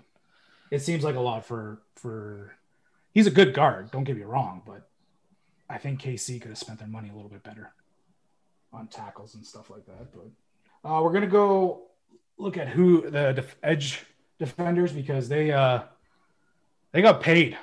They got a lot of them got paid. Uh, top guy that got paid was Shaquil Barrett coming back, resigns back with the Bucs. Four years, seventy-two million dollars, uh, worth every penny.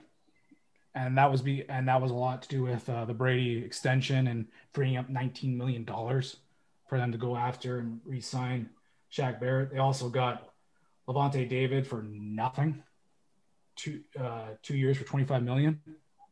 Absolutely nothing. I think I thought he would have gotten a lot more. I think he's like thirty-three or something like that. So he's a little bit older, but he's still a really, really great player. And we all saw him in the Super Bowl and how well he performed there. He, obviously, it wasn't as well as uh, Devin White, but he's a lot younger. But Lavonte David has been really good for the Bucs for a long time. An overpay. My Rams signed Leonard Flo- Floyd for four years, sixty-four million. I think it's an overpay. He had a career year with them. He did nothing with the Bears. Comes over to the Rams, gets ten point five sacks a year career year with him. I think 16 million per year is a lot for him. I do think he's one of the best edge defenders in the run. One of the few people that I think is better than him is uh, JJ Watt, and he's more of a, a, a tackle. He's one of the best run defenders, and I think that's what the Rams were looking for. So, am I happy about the signing? Yeah, because we needed edge defenders really badly, and if he can put up another 10 and a half or 11 sacks, I'll be pretty pretty happy with that uh, a deal. Haason Reddick going to Carolina, one year, eight million. I don't even know who that is. he was a first round pick of the the Cardinals. Okay.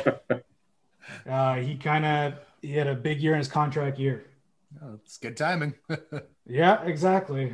And uh, he wasn't really known to be that good to begin with, like for the last three years until he had a huge year this year. But that was a lot to do with uh, Chandler Jones being out, I think. Mm. So he came in and did really well. Uh, Trey Hendrickson, he got he got paid by Cincy, who never spends money. Four years, sixty million. He's kind of like Haason Reddick, so I think it was kind of an overpay on this one. tell you the truth, just because he he had a career year this year, but he had a way better uh, presence as an edge defender in the run, so he can make hold that edge and not let guys get around him. What are your thoughts on all the tight ends that were signed? Like you had you had Gronk who signs for a year for 10 milli back in Tampa. And then you've got uh, Jonnu Smith, four years in New England at 50 mil. And Hunter Henry again with New England, three years, 37 and a half million. That's a it's a lot of money for Jonnu Smith and Hunter Henry. And they're both they, they get injured a lot injured too. prone, hundred percent. You know, especially when you get a, you look at a guy like Gronk, who yeah, he he has spent his time on the uh, injured list too, but he's a proven proven player year in and year out. He's going to put some numbers up. Obviously, he's not as uh, as top end as he used to be, but hey, when it comes in comes down to it, he's still a he's still a pretty damn good player. But that that dollar difference between these, you know, and they're putting they got eighty seven and a half million dollars in tight ends now. You got two number one tight ends, but you can't feed them the ball like a number one tight end because you got to share it. So well, I'll go into that in my penalty box with about the spending of the Patriots, but I'll say this: these guys got paid of what their potential can be because mm-hmm. they can really, really get YAC yards after the catch. The both of them, their blocking is suspect, kind of thing like that. Like that's the thing that Gronk has. He can block, yeah, but he doesn't have the speed of these two. No, no, no. And I honestly like 10 million seems like a lot for Gronk to tell you the truth. Like he had a he had a great uh, Super Bowl, but he didn't do a whole lot other than that. Like, no, like he like he that's a lot of money to put. And if it wasn't such a cap strap year, maybe I I would say that it's not that it's not that much. But I, I get that they're going to go. They're trying to repeat, obviously, with all these mm-hmm. re-signings and everything like that. But it doesn't. It seems like it's too much for a guy that's like, yeah, he, knocked off the cobwebs this year, and he had a great Super Bowl, and that probably parlayed this into a decent deal for him. Mm-hmm. But he was taking like no money in in uh, New England, and then he gets paid now. Yeah. So it's it's it's interesting. I think he can do a lot of stuff, and the thing is, is they get uh, OJ Howard back, and then they got uh, Brate right there too. Yeah, Cameron Brate. Yeah. So, uh, they got a lot of tight ends. They got a lot of receivers.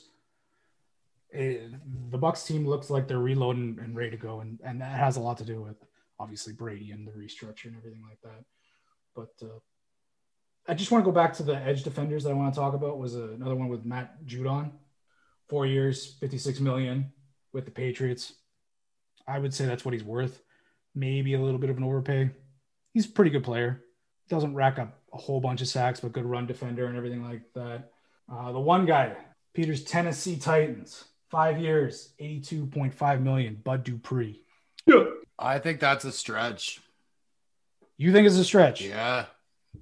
I don't think he's going to be nearly as good as he was in Pittsburgh. I think he had uh, TJ Watt taken up a lot of attention, and I don't think he puts up nearly the uh, the stats that he he has. If you look back on his stats, he wasn't shit hot until he got uh, TJ. So I think that they're they're spending quite a bit of money here. Uh, like maybe it's not crazy money for him, but I don't think he's going to put up the numbers that they expect him to put up from Pittsburgh. I I think you're right on the TJ Watt. He's not going to put up the numbers, but I think Tennessee had to go out and pay for someone like this. They are garbage at getting after the quarterback. Just absolutely garbage. That like that's a va- uh, variable defense.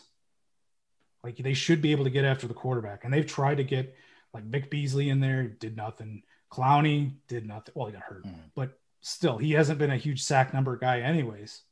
So I think they paid what he was worth market value with his stats. Yes, with TJ Watt, they will go down for sure. I agree with that. Mm. But I think this is an even deal. So the, the one other uh, signing that I wanted to ask you a question about, Jess, was uh, Aaron Jones. So he resigns in Green Bay, four years, forty-eight million. Do you think that that was a good signing and a smart signing? And my reasoning being is because they gave the ball to AJ Dillon a lot at the end of the year. So if if the if your replacement is already on the the the team, you know what's the thought process here of of signing him for the four years? For 48 million. That's that's to me that's kind of dumb if you've already got that replacement. Now maybe they're looking to go with a committee back or a committee backfield, but I don't know. I thought I think they're going with the committee. They did this year too with Jamaal Williams uh, and Dillon mm-hmm. and Aaron Jones, and Aaron Jones still stood out. He, well, he he's the definitely mo- the best running back they've got on the on the he, team. He's right gotten the most touchdowns, I believe, in the NFL for the last two years. So to let a guy go away with that, and plus he can he can catch the ball. He can uh, he's he's good at run the ball. He even pretty good around the the the goal line at getting touchdowns there and everything mm-hmm. like that. Mm-hmm. So it's a lot of money for a running back because everyone knows that running backs are are are they're going back to the way of just not signing them. So th- I think it was like 13 million a year or something like that. But I think I think it's a good signing, and they need it was something they needed to do because they lost Jamaal Williams. They needed another running back, and they'll probably use him as sparingly, like a committee, like you said, around the goal line. I think AJ Dillon will take a lot more handoffs this year, obviously without Jamaal Williams there and everything like that. Right. But your third down back is going to be AJ. So, you, and, so overall, you think it's a good signing for Green Bay? Yeah, I think it's a good signing. I think I think he's a huge playmaker. Um, he's had a couple injuries, but nothing. It's it's he's a, he's at the running back position, so he's getting hit a lot. Like if you look at uh, McCaffrey, he was gone for most of the year last year, and he just signed a huge yeah. huge contract. So hopefully he gets back together and everything like that, and hopefully AJ can avoid getting hurt because it seems like whenever the only only running back I can find recently that hasn't like had a garbage year after signing is uh, Henry. Yeah. Like Zeke did pretty good after the signing. I'll agree with that. The the year he did, but last year he slowed down. Obviously, Dak was gone for most of the year, but you can see his speed has slowed down. But Henry, he signed and he got 2,000 yards in in the 16 games too, which is impressive because now they're moving to that 17 game and someone getting over 2,000 yards rushing is going to mean mean as much. I got to second that. Yeah, Peter, he's my fantasy running back. So I have Zeke and him, and and uh, Henry has now taken over the number one running back spot on my team. So uh, I definitely second that. Yeah, yeah. um, so just because it involves my team, Uh, I wanted to kind of talk about a few things just real quick. So we lose Kyle Fuller. They got to release him because they need cap space, who is one of the best cornerbacks in the league. Uh, he signs with Denver on one year deal worth nine and a half million. Yeah, shitty to let to see him go, but if you need to have cap space, you got to have cap space. Then we got to see our quarterback, ex quarterback, Mitch Mitch Trubisky, sign in Buffalo. So I can't get rid of this fucking guy. You know, first he's on my primary team, and now he goes to my secondary team. Uh, he's going to be on the bench unless Allen gets hurt. I can't see this guy playing a fucking minute unless Allen He gets will. hurt. He, he he'll he's gonna because like they're kind of like the same player. Right. The only thing is is Allen has accuracy uh, Yeah. and a bigger arm he's- and a bigger arm, So- but they both like to run around. So hopefully he can. It watch could be a good fit, learn. but yeah, I don't, I don't think unless he gets hurt, I don't think he's going to see too much time. Well, Tr- Trubisky had more wins than Nick Foles and Dalton last year. well. that's not. I mean, that's my next thing is Andy Dalton. Andy Dalton gets to come to Chicago. The Red Rifle gets to come to Chicago. One year, ten million. They've said he's the starter. Uh, now, last week I had said that Foles was getting paid a shit ton of money, and he is not. He's getting paid four million dollars this year. That's it. So I was definitely wrong on that. I thought he was getting a lot more than that. But either way, I don't want to spend $14 million on these two fucking idiots. Give the ball. Like I would have rather them sign Chase fucking Daniels again, man. Like, but anyway, Really? yeah, I, I don't like either of these guys. But the thought process here is that they couldn't make a move now for Russ. Apparently, Pete Carroll, in his you know being older, he's like 70 or something like that. Uh, he has said that he is not interested in a rebuild, so there's no way they're trading uh, Russ. Now, who knows? They, like I said, I believe last week, they would have a $39 million cap hit if they trade him before July or before June, one or the other. So that's obviously huge. So that's uh, probably why they didn't trade him. The obviously the Bears had to go do something, especially with Watson up in the air, whether Houston's going to trade him or not, or if he goes to fucking prison or something with all these crazy allegations of sexual assault and whatnot that have been coming out, which is something that we haven't even touched on, and we'll probably wait until we get a little bit more concrete information uh, before we have a conversation about that. But I'm not I'm not excited to see Andy Dalton at all. I'm not excited to see Nick Foles. It's just going to be one of those standard fucking years in Chicago again, where the defense is going to be wasted because the offense is shit, and uh, we're going to end up not making the playoffs, going to lose the division again to Green Bay, and probably don't even beat Minnesota this year. That's just Chicago football. I mean, Well, it is, and I was hoping that maybe we could make a fucking change this year, but no, that's not going to happen. So They tried, man. They- They they, tried. Yeah. They tried to get Russ. they did. Did you see that deal? Yep, It was like three first round three picks, first, couple a of third, starters. and two starters. Yeah, that's Oh, they, And I think a lot of the, the Seattle Brass wanted to make the move, but they get no quarterback in return. And I mean, unless one of those players was Foles, but again, you get no quarterback in return. And uh, and again, with uh, Pete Carroll being, I think he's 70 or in that range, he's not looking to rebuild. He wants to win. So uh, so I think that's what, what the stepping block was. But who knows in the future? And maybe they can package up uh, Andy Dalton with uh, as one of those players now, so that Seattle could potentially have a mediocre starter. Uh, it's so that they can draft an, a, a real starter for the following year or what have you. But I was pretty disappointed with Chicago uh, uh, this week, and I was I got pretty pissed off one day, and you know. It looked like it pained you just to call him mediocre that time. yeah, he's he is mediocre, man. Like serviceable at best. Man. But it's uh, mediocre. so, but anyway, that's it. That's Chicago. Like you said, Peter, that's Chicago football. We do defense. We don't know how to do offense. Uh, although one one good thing was uh, uh, a Rob, although it said he wasn't uh, going to sign his his uh, franchise tender uh, after the signing of of Dalton, he just he did decide. So maybe Dalton called him up and was like, "Yo, bro, I'll give you the ball every play," and and maybe he was like, "All right, all right, I'll take my money then." And but who knows? So it- it'll be interesting year as per usual in Chicago. I think they're going to trade him.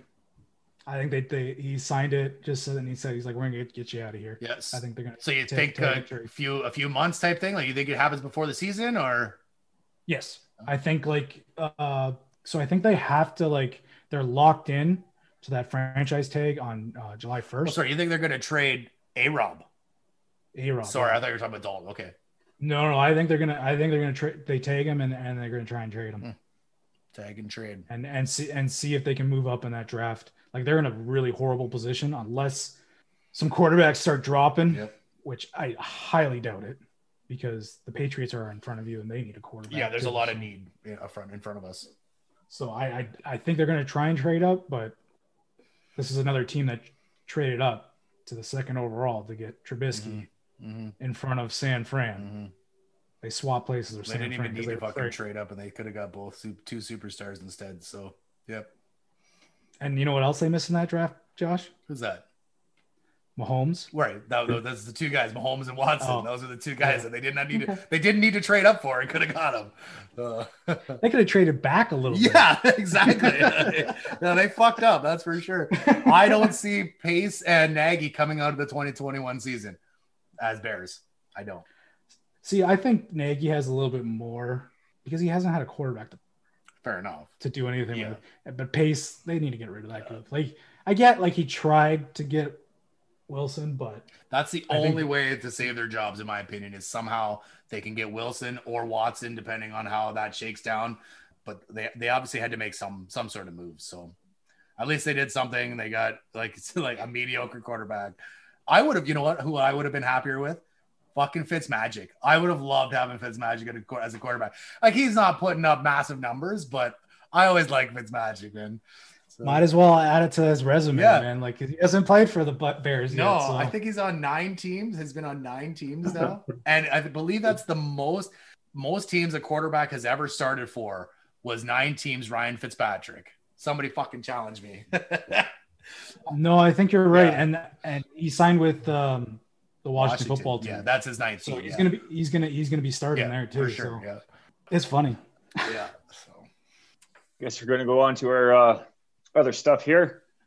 I'm uh, just watching a live kind of update in regards to the uh, Honda Classic Golf PGA.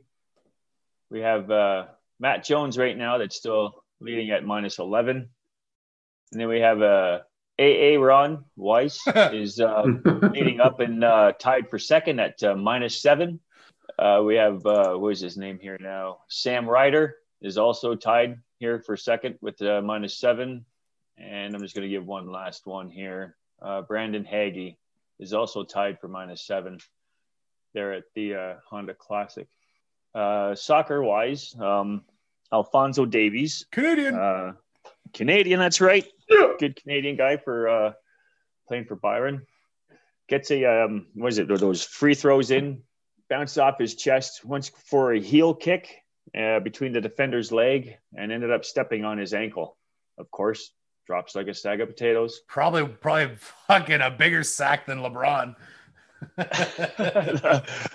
well, he hits the ground and complains, and ref gives uh, Alfonso a uh, yellow card first, and then decides to go into a video review where it shows that yeah, okay, shit happens. You stepped on my ankle, and I dropped. So he gave him his very first red card as a professional football player. So did it look like he stomped on his foot? Like I didn't see this. So Uh, it's just more of a back heel underneath his the, the defender's legs, but when he did it, his follow through ended up stepping on his ankle. do you think it was intentional? Not at all. Not at all. Hmm. It was not. It's not at all. His back was towards him. Yeah. I mean, if you're trying to do a heel kick, I mean, you're not facing him. I mean, I didn't see any intentional uh, at all. But of course, the other team whines, whines, whines, and ref goes into a video review, and like I said, gives Alfonso Davies very first red card. Uh, but Bayern Bayern does go on to win that match at uh, four nothing with um, Lewandowski getting his, uh, I believe, his second hat trick at at home. Uh, so good win for them, regardless. You know that uh, Alfonso wasn't there. Davies is a damn good player, man. It's uh, it's crazy how young he is and and how well Fast. Yeah. Oh yeah. So it's uh it's nice to see that uh, Canadian boy's getting a little bit of recognition and he's getting some some good playing time with a with a good team and love love to see that. Yeah, same here. Uh, just unfortunate his very first red. I don't see too many more in the future for him either. Ah, it's no big deal. He misses that game. Would probably miss the next game, I believe. But hey, it is what it is. And uh, like you said, he might not. Uh, if it wasn't intentional, I mean, it, it's, he wasn't trying to stomp on him. So, you know, it's not like he's not going to try and do it again. Like he's just he's just doing his thing, and he stepped on the guy's leg. And Buddy went down, like you said, like a ton of bricks. He probably got a little bit of ice spray put on him, and then he was back up, no problem. And a, Oh no you know, problem. So I don't think there's too much to worry about this. You know, sucks for uh, for Davey, sucks for Bayern, but uh, it is what it is. It happens, and uh, they'll move on, and they'll still kick ass because they're a good they're a good football team. Yes. Uh, and speaking of the uh, with that red card, we're going to go into a UFC fight night. There wasn't too much on the draw. Um, this one here is the one that stood out to me. Was uh, Grant Dawson defeats uh, Leonardo Santos in the third round, and I'm telling you, it was like seconds into that third round, the third and final round. Gets him on his back and throws uh, hammer fists, connects twice, and I'm telling you, man, knocked him straight out on his second hammer hammer fist and got two more in there before the ref jumped in Oh. and stopped it. It was just horror awful. It's this guy's head was just bouncing off the mat. It was just something unreal. If you haven't seen it, watch it. It's it's pretty funny. And that's what I got there for uh for my other stuff here, boys. Okay, why don't you tell us who's who's in your penalty box? My penalty box today, I have um, Blake Wheeler had a complete meltdown. Slanges smashes his stick off the boards when they tie up the game at 2 2. Um, he was on the ice for all, what, minus three? Uh, on the uh, empty net goal, he picks up the puck, throws it over the glass, and gets a game misconduct along with it. Game misconduct really doesn't matter much because the game's fucking over. But needless to say, he still got his 10 minute game misconduct uh, because of uh, a little bit of a meltdown. Let's go, uh, Peter. Who's in? Who do you got in your penalty box here, bud? So I touched on it earlier, uh, but in my penalty box is Freddie Andersen. So Freddie Andersen, he's put up an 876 save percentage in March, and that's not near good enough. And now Jack Campbell is back from injury, and he's got back-to-back shutouts. One being something like three weeks ago, and one being last night. And he's got a 951 save percentage on the season, only playing three games. So we have a bit of a brewing goalie controversy here in the Leafs net, and there's there's a chance that Freddie Andersen is injured. He didn't play at all last night. He wasn't even the backup. Hutch was the backup last night for Campbell on Saturday night, and it was announced that Freddie Andersen had a lower body injury. So we don't know if he's been fighting something, if he's got a nagging injury or something, and maybe that's what's causing him to. Uh, not perform as well as he can. But if if that's the case, I think he needs to take some time off, get himself healthy, and get back to where he needs to be. Uh, while the Leafs are still in the lead here. So yeah, I think there's a bit of a goalie controversy brewing here, and it looks like Jack Campbell is um, putting together a serious bid to take the net away from Freddie. I say it should happen. I really do. I agree with you, Kev. I would I would give the net to the hotter goalie. And like I said, if Freddie's hurt, take take two weeks off. Get yourself healthy. I don't know what you need, but we need Freddie to be better than what he's been. And if it's because he's injured, then he should be doing whatever it takes to get himself healthy come playoff time. Because what he's the way he's been playing of late, not going to get it done. And this team is uh, for one, they need to win a fucking playoff round. Please, for the love of God, win a playoff round. So I think if he's hurt, then yes, they absolutely need to put him on the bench, get him healthy because you need him for the long run, the long haul. You need him for the long, hopefully long playoff run. If he's not, he just needs to get his shit together, and they need to keep playing him so that he can get better. And because because reps are gonna are gonna hopefully make him improve. Where sitting on the bench isn't if he's healthy. But again, if he's not healthy, then in my opinion, yeah, like you said, Peter, you got to put him on the bench so he can get healthy and uh, and ride this ride Campbell. Like sure, the two shutouts were three weeks apart, but he's obviously playing decent. So let it run and uh, and see what you can do. What I noticed though is that the the team plays totally different when Andersen's in the net than they did with Campbell. I mean, I don't understand why they can't play the consistent game with whoever's in net. I mean, Freddie, yeah, he he stands on his head sometimes, but it's just a different way of style of play what I've watched with Freddie and net to what uh, to their backup or Campbell. Yeah, well, it can subconsciously get to you. Like if you don't think the guy that's in the net is going to bail you out and make a save when it needs to, that can make you play different. Like that can make you play more more cautious and Hundred percent. not make plays that you should be making because you're you're you're thinking if you turn it over or something, then it's in the back of your net. Uh, it gets you down. It can have a big impact. So the the team in front needs to have confidence in the guy in the net that they are going to make the big save.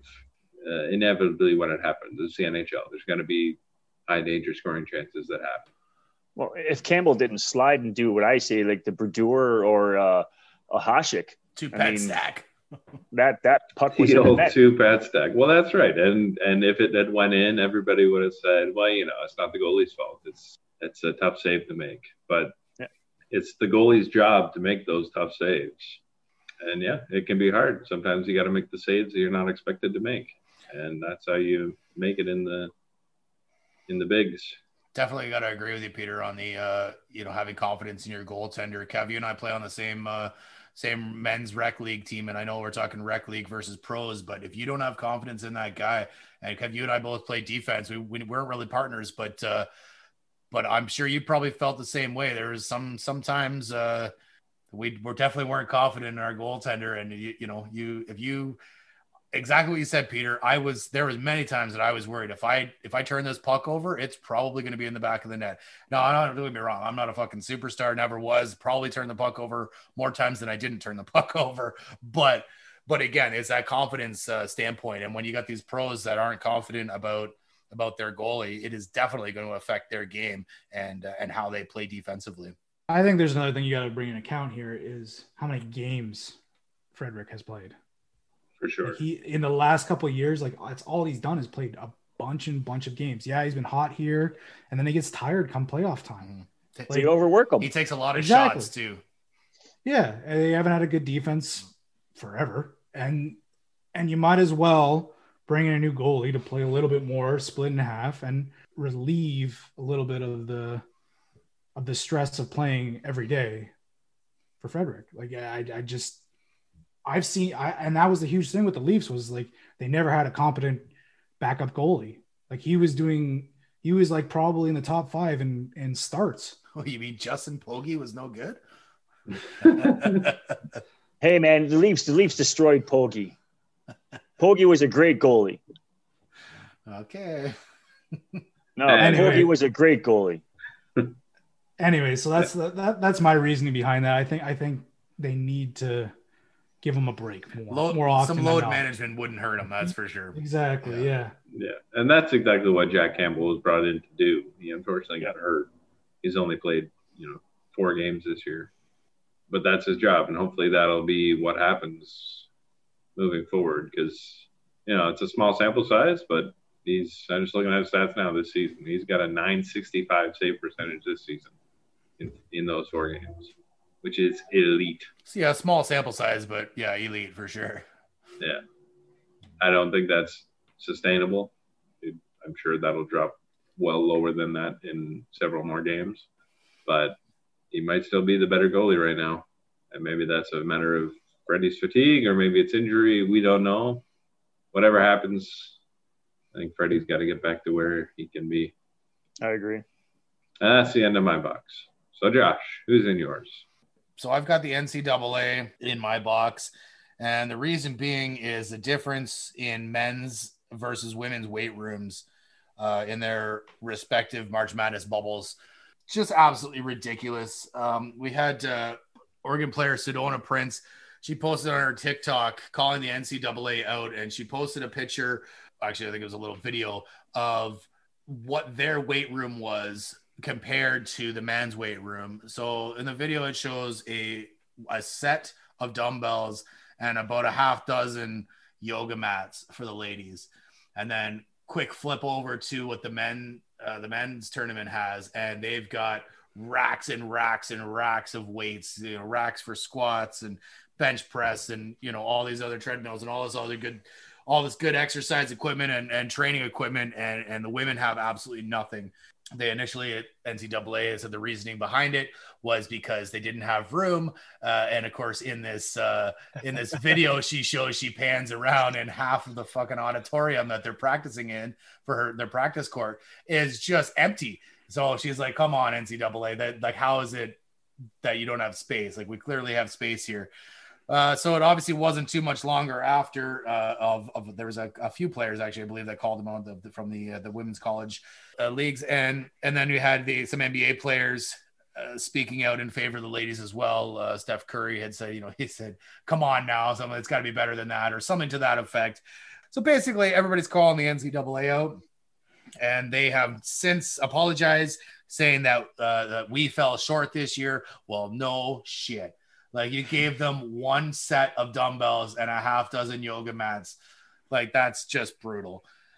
Uh, so they, like I said, they have apologized, and of course now uh, they have purchased or or brought in a bunch of weight weightlifting equipment and training equipment for the ladies. It's still not quite as much as the uh, the men's, but it's something and it's better than what they had. Uh, and it just goes to show the uh, the difference in the two two leagues, men's versus women's. You know, I'm going to argue. I, I, don't think it's right by any stretch of the imagination, and, the, and they need to have essentially the same the, the same setup for both. But I think a big part of it is probably going to be the money, and I think that's a big thing. The, the men's uh, tournament brings in I don't know the number, but it's got to be a ridiculous number that, that the men's tournament brings in, and the, the women's tournament won't bring in nearly as much funds. So they're probably saying, well, we make, you know, as an arbitrary number, we'll say we make a $100 million on the men's tournament and we only make $10 million on the women's tournament. So the amount of money that they can spend is proportionate to what they can bring in. Now, that's probably a good reason, but it's bullshit. And they still need to bring on, they need to give the women the same uh, facilities as the men so they can achieve their goal. The, the men's tournament is no more important than the female tournament to the respective teams and the respective leagues. So, like I said, the NCAA is in my box for this, and uh, they have got it right. They figured it out. Uh, at least on this, apparently there's a few other small, uh, some some other issues with the food not being any good, but I don't know if that's different compared to the men's. I don't know if the men's getting prime rib and the ladies are getting Salisbury steak, but either way, they fixed it, which was good. But they they got to be in your penalty, in my penalty box for that because it's just asinine to have one set of dumbbells and and some yoga mats. Actually, kind of funny. One of uh, our local uh, sports anchor broadcaster, Kate Burness, she had posted on her Instagram that she had the same weight room in her condo uh, that uh, that the, the ladies had um, for the March Madness, and she literally took a picture of it. It was the same thing. She had a yoga mat there and a set of dumbbells, and it was exactly the same same training equipment. So pretty pretty weak on the NCAA's part here, but I'm glad that they fixed it and. Uh, and hopefully they've learned from this uh, and, and, they'll they'll make the women's game just as equal uh, to the men's game, even though we know it's not going to make nearly the cash flow that the men's does. Well, just going to that uh, that food that you said, there were more TikTok videos. Now, again, do those hold up? I don't know. Yeah. Uh, the men had like it was like a buffet, and the women had yeah like TV dinners. I see. Yeah. That that's what there was complaining about that, mm-hmm. and yeah, like I didn't hear, I didn't read or see anything about that. Like actually on any news, I just saw that in the, the TikTok right. of them. But uh, I, I like the they need to be a lot better with that weight room stuff. And I and I get that they're trying to do like the segregation because they're not playing each other, so there's no reason to use the same weight room. No, and they're not even in the same cities. I'm pretty sure that, that the women's tournament is in a completely different city. The men's is in Indianapolis, and I think oh, it's in, oh, okay. yeah. I mean, hopefully, don't challenge me on that. I mean, go ahead if you want, but I, I, but, I, I, don't know. But I'm pretty sure they're in separate cities, so it's okay. not like the women could use the men's. Okay, so that makes sense. Yeah, and I think you're absolutely right, Josh. That it's it's an economics thing. Like it's obviously the male tournament has way more viewership and and receives a lot more revenue but and I don't know the nitty gritty of how any of this works, but I don't see any reason why they can't share that revenue with the 100%. female programs and give them the same facilities and same food uh, same opportunity like that more or less yeah. right yeah exactly and they could do better too because they the women's tournament has just started so it's a few days later but what are you watching right now? I mean, I've got I've got the men's tournament on right now. I'm not watching the women's. It has nothing to do with women's, but the it, it is you know the men's is is historically uh maybe not necessarily a, a more exciting tournament, but it's the one that's that's uh, broadcast and it's broadcast in your face nonstop. If they push it to maybe end of March for the women's and made it, you know, I know it's going to sound stupid as April Madness, but but allow the women's tournament to be seen more. April anarchy. But like I said, let it be seen more, and maybe you're going to get more ad revenue then, and maybe you can actually make some more money from the female tournament. But uh, by having it on pretty well at the same time as as the men's, I don't think you're doing yourself any favors. That's a good idea. I, I like that I, that suggestion there to, to to do that yeah. because yeah, why would you run at the same time Stupid. if they're not getting enough? It's like the same thing when uh, NBA and NHL and the MLB all playing during the beginning of the NFL season. Yep. What is everyone going to watch? Yep. I know Canada's going to watch NHL, but everywhere else is going to be watching NFL sure. like until it hits like, uh, playoffs for baseball, and then then it'll be like probably 50-50 in the U.S. Yeah, yeah. like it's it, you just you don't want to run against a tougher competition, yep. and I understand that why like I get what they're rewarding the men because they bring in the more money, but as you just said, you gotta you gotta share the program a little bit to give the opportunity for both. Yep and one way to, to if you want to generate more money is to do it on a, a time when they're not playing. Yeah, hundred percent. I would watch the tournament if it wasn't on at the same time. And if if if that's the case, and you're worried about especially weight room stuff, do it the next month, and you just have to clean everything. Yeah. One one or, and and then you move the the women in. Yep, I agree.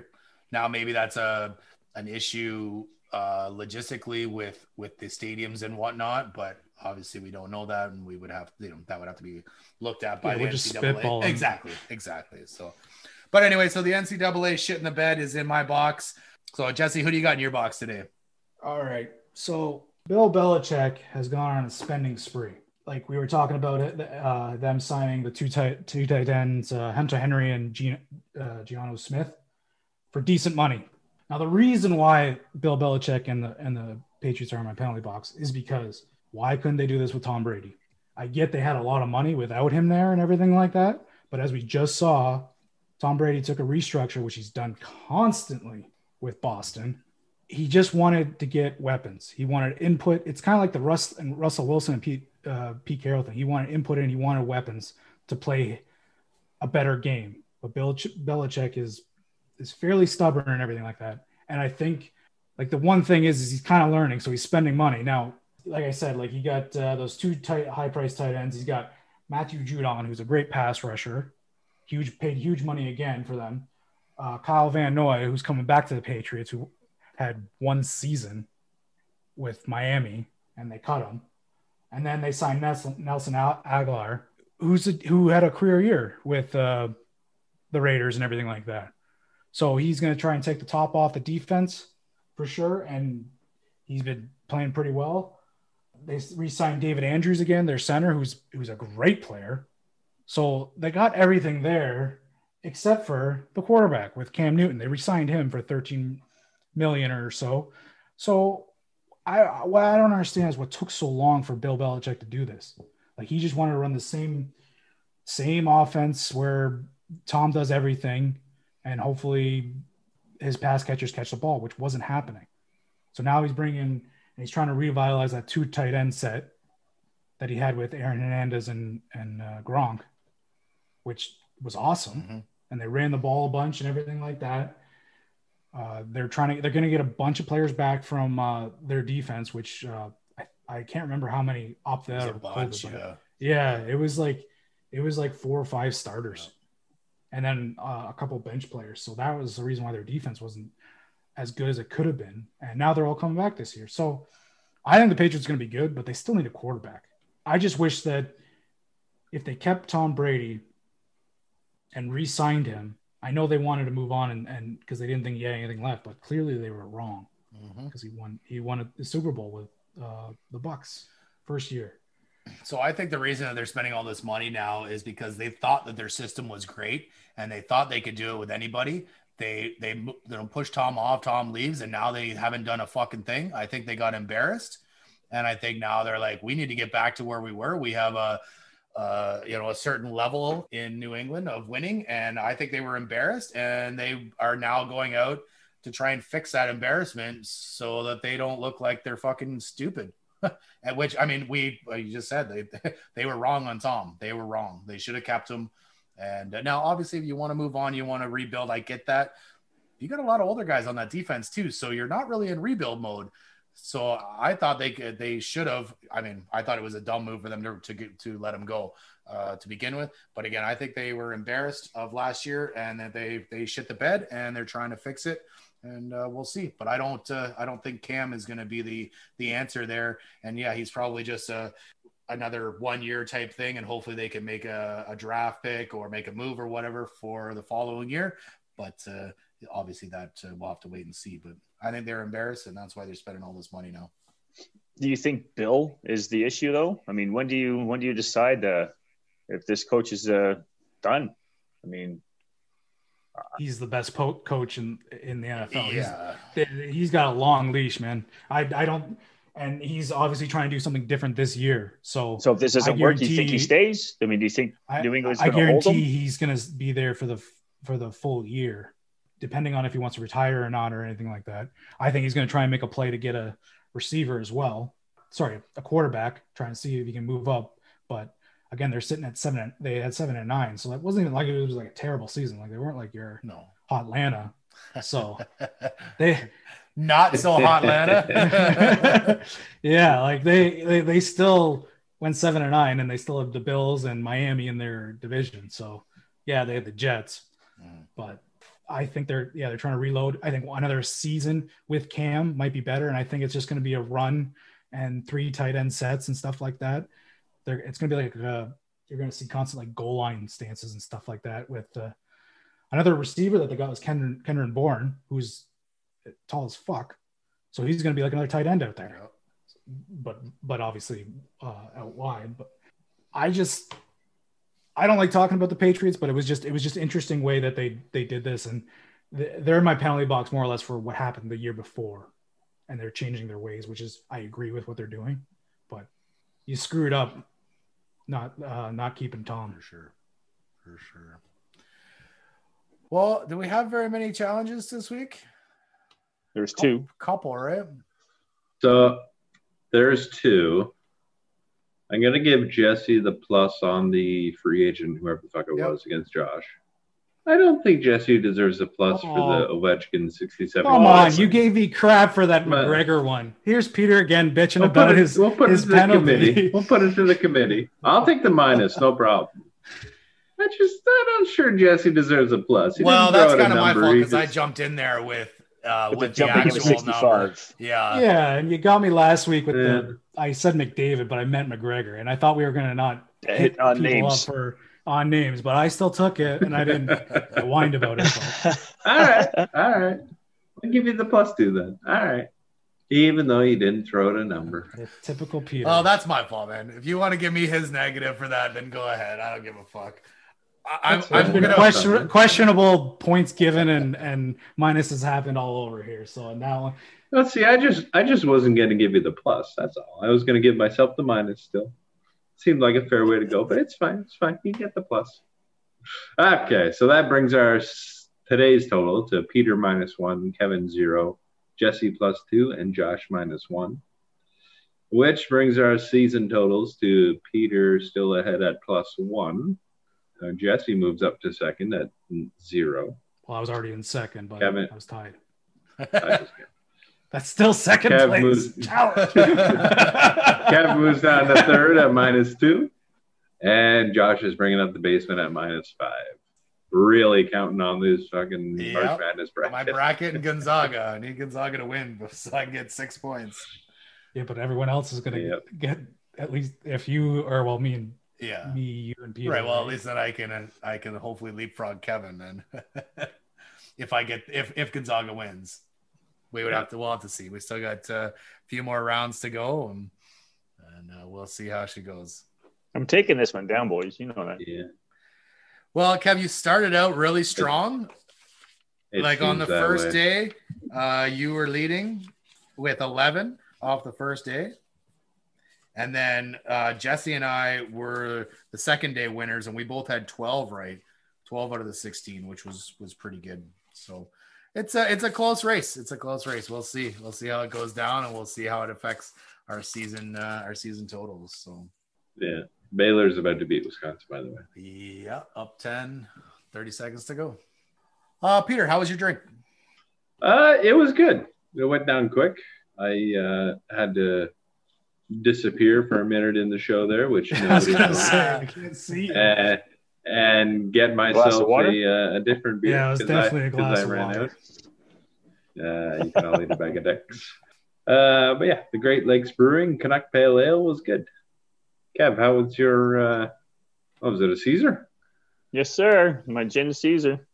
It was actually great. Great. If you've never tried one, Jess, I go ahead and do see so. Did you uh did you make it all by yeah. by hand? Like you put everything in from scratch, Kev, or No, man. That's all, you know, that's V8 juice, some, right? so you Clamato made juice. what I'm saying. You you can buy you can buy gin yeah, Caesars. yeah. That's what I was. No, I know. No, no, no. I made it. Yeah. I just got the gin. And Fair enough. so, Jesse, how was your drink? Uh, my drink was pretty good. It was a little bit different. Not used to what I'm I'm having, but uh, I, I'd get it again for sure. Just more or less to just uh, for a Sharesy because it is a fairly big bottle. Sure, you can't sharesy now, man. COVID. No. Well, it's in a bottle. You can pour it off. yeah, fair enough. You're not you're not you're not drinking it from the fucking bottle. Jesus. Why the fuck not? Why? Exactly. just Why not? COVID. Uh, so yeah, it was pretty good. Uh, there was the Nickelbrook uh, Glory and Gold. Josh, how was yours? Uh, my eight track XPA from the Sons of Kent was excellent. It's an extra pale ale, 5.7%, really tasty, had a bit of a citrusy taste, but uh, like no no bad aftertaste or anything. Uh, as I said, like a couple minutes into the show, I was done. You know, I was going to be done real quick. I did finish it, so I had to get some more basic uh, beer for the rest of the show here, which is pretty much standard uh, with me. But uh, I really enjoyed this one, uh, and it looks cool because you know it's got like the inside of an eight track on it. That's pretty much what uh, drew me to buy it, and uh, I definitely try this one again. It's uh, was a little lighter flavor, but wasn't lighter on the alcohol content, which is uh, right up my fucking alley. So uh, I enjoyed that. What's your basic beer? Uh, Coors Original, man. I, I'm a Coors Original type guy. I uh, think, um, maybe next week I'll bust into something a little more, a little, little bit more Canadian. My, my bust into some Moosehead next week, but uh, I think I th- I think Uh, uh, some moose it is. Canadian now. The original. It's in. Uh, well, Kinda it's Molson. yeah, it's brewed in Canada now, but it's still an American recipe. So, but Yeah. uh, but yeah, anyway, it was good. Uh, like I said, I always need another another drink. I think I'm on my third one during the show here, uh, and it and it's empty. So uh, we're gonna we're gonna finish up here so I can go grab another one. So again, thank you guys uh, for listening. Uh, it's great to to hear uh, different comments from everyone, and uh, and we love to hear from you. So again, thank you and thank you for listening. Please subscribe wherever you get your podcasts. Give us a like and follow on Facebook, Twitter, and Instagram at Points Penalties. And until next week, stay out of the penalty box.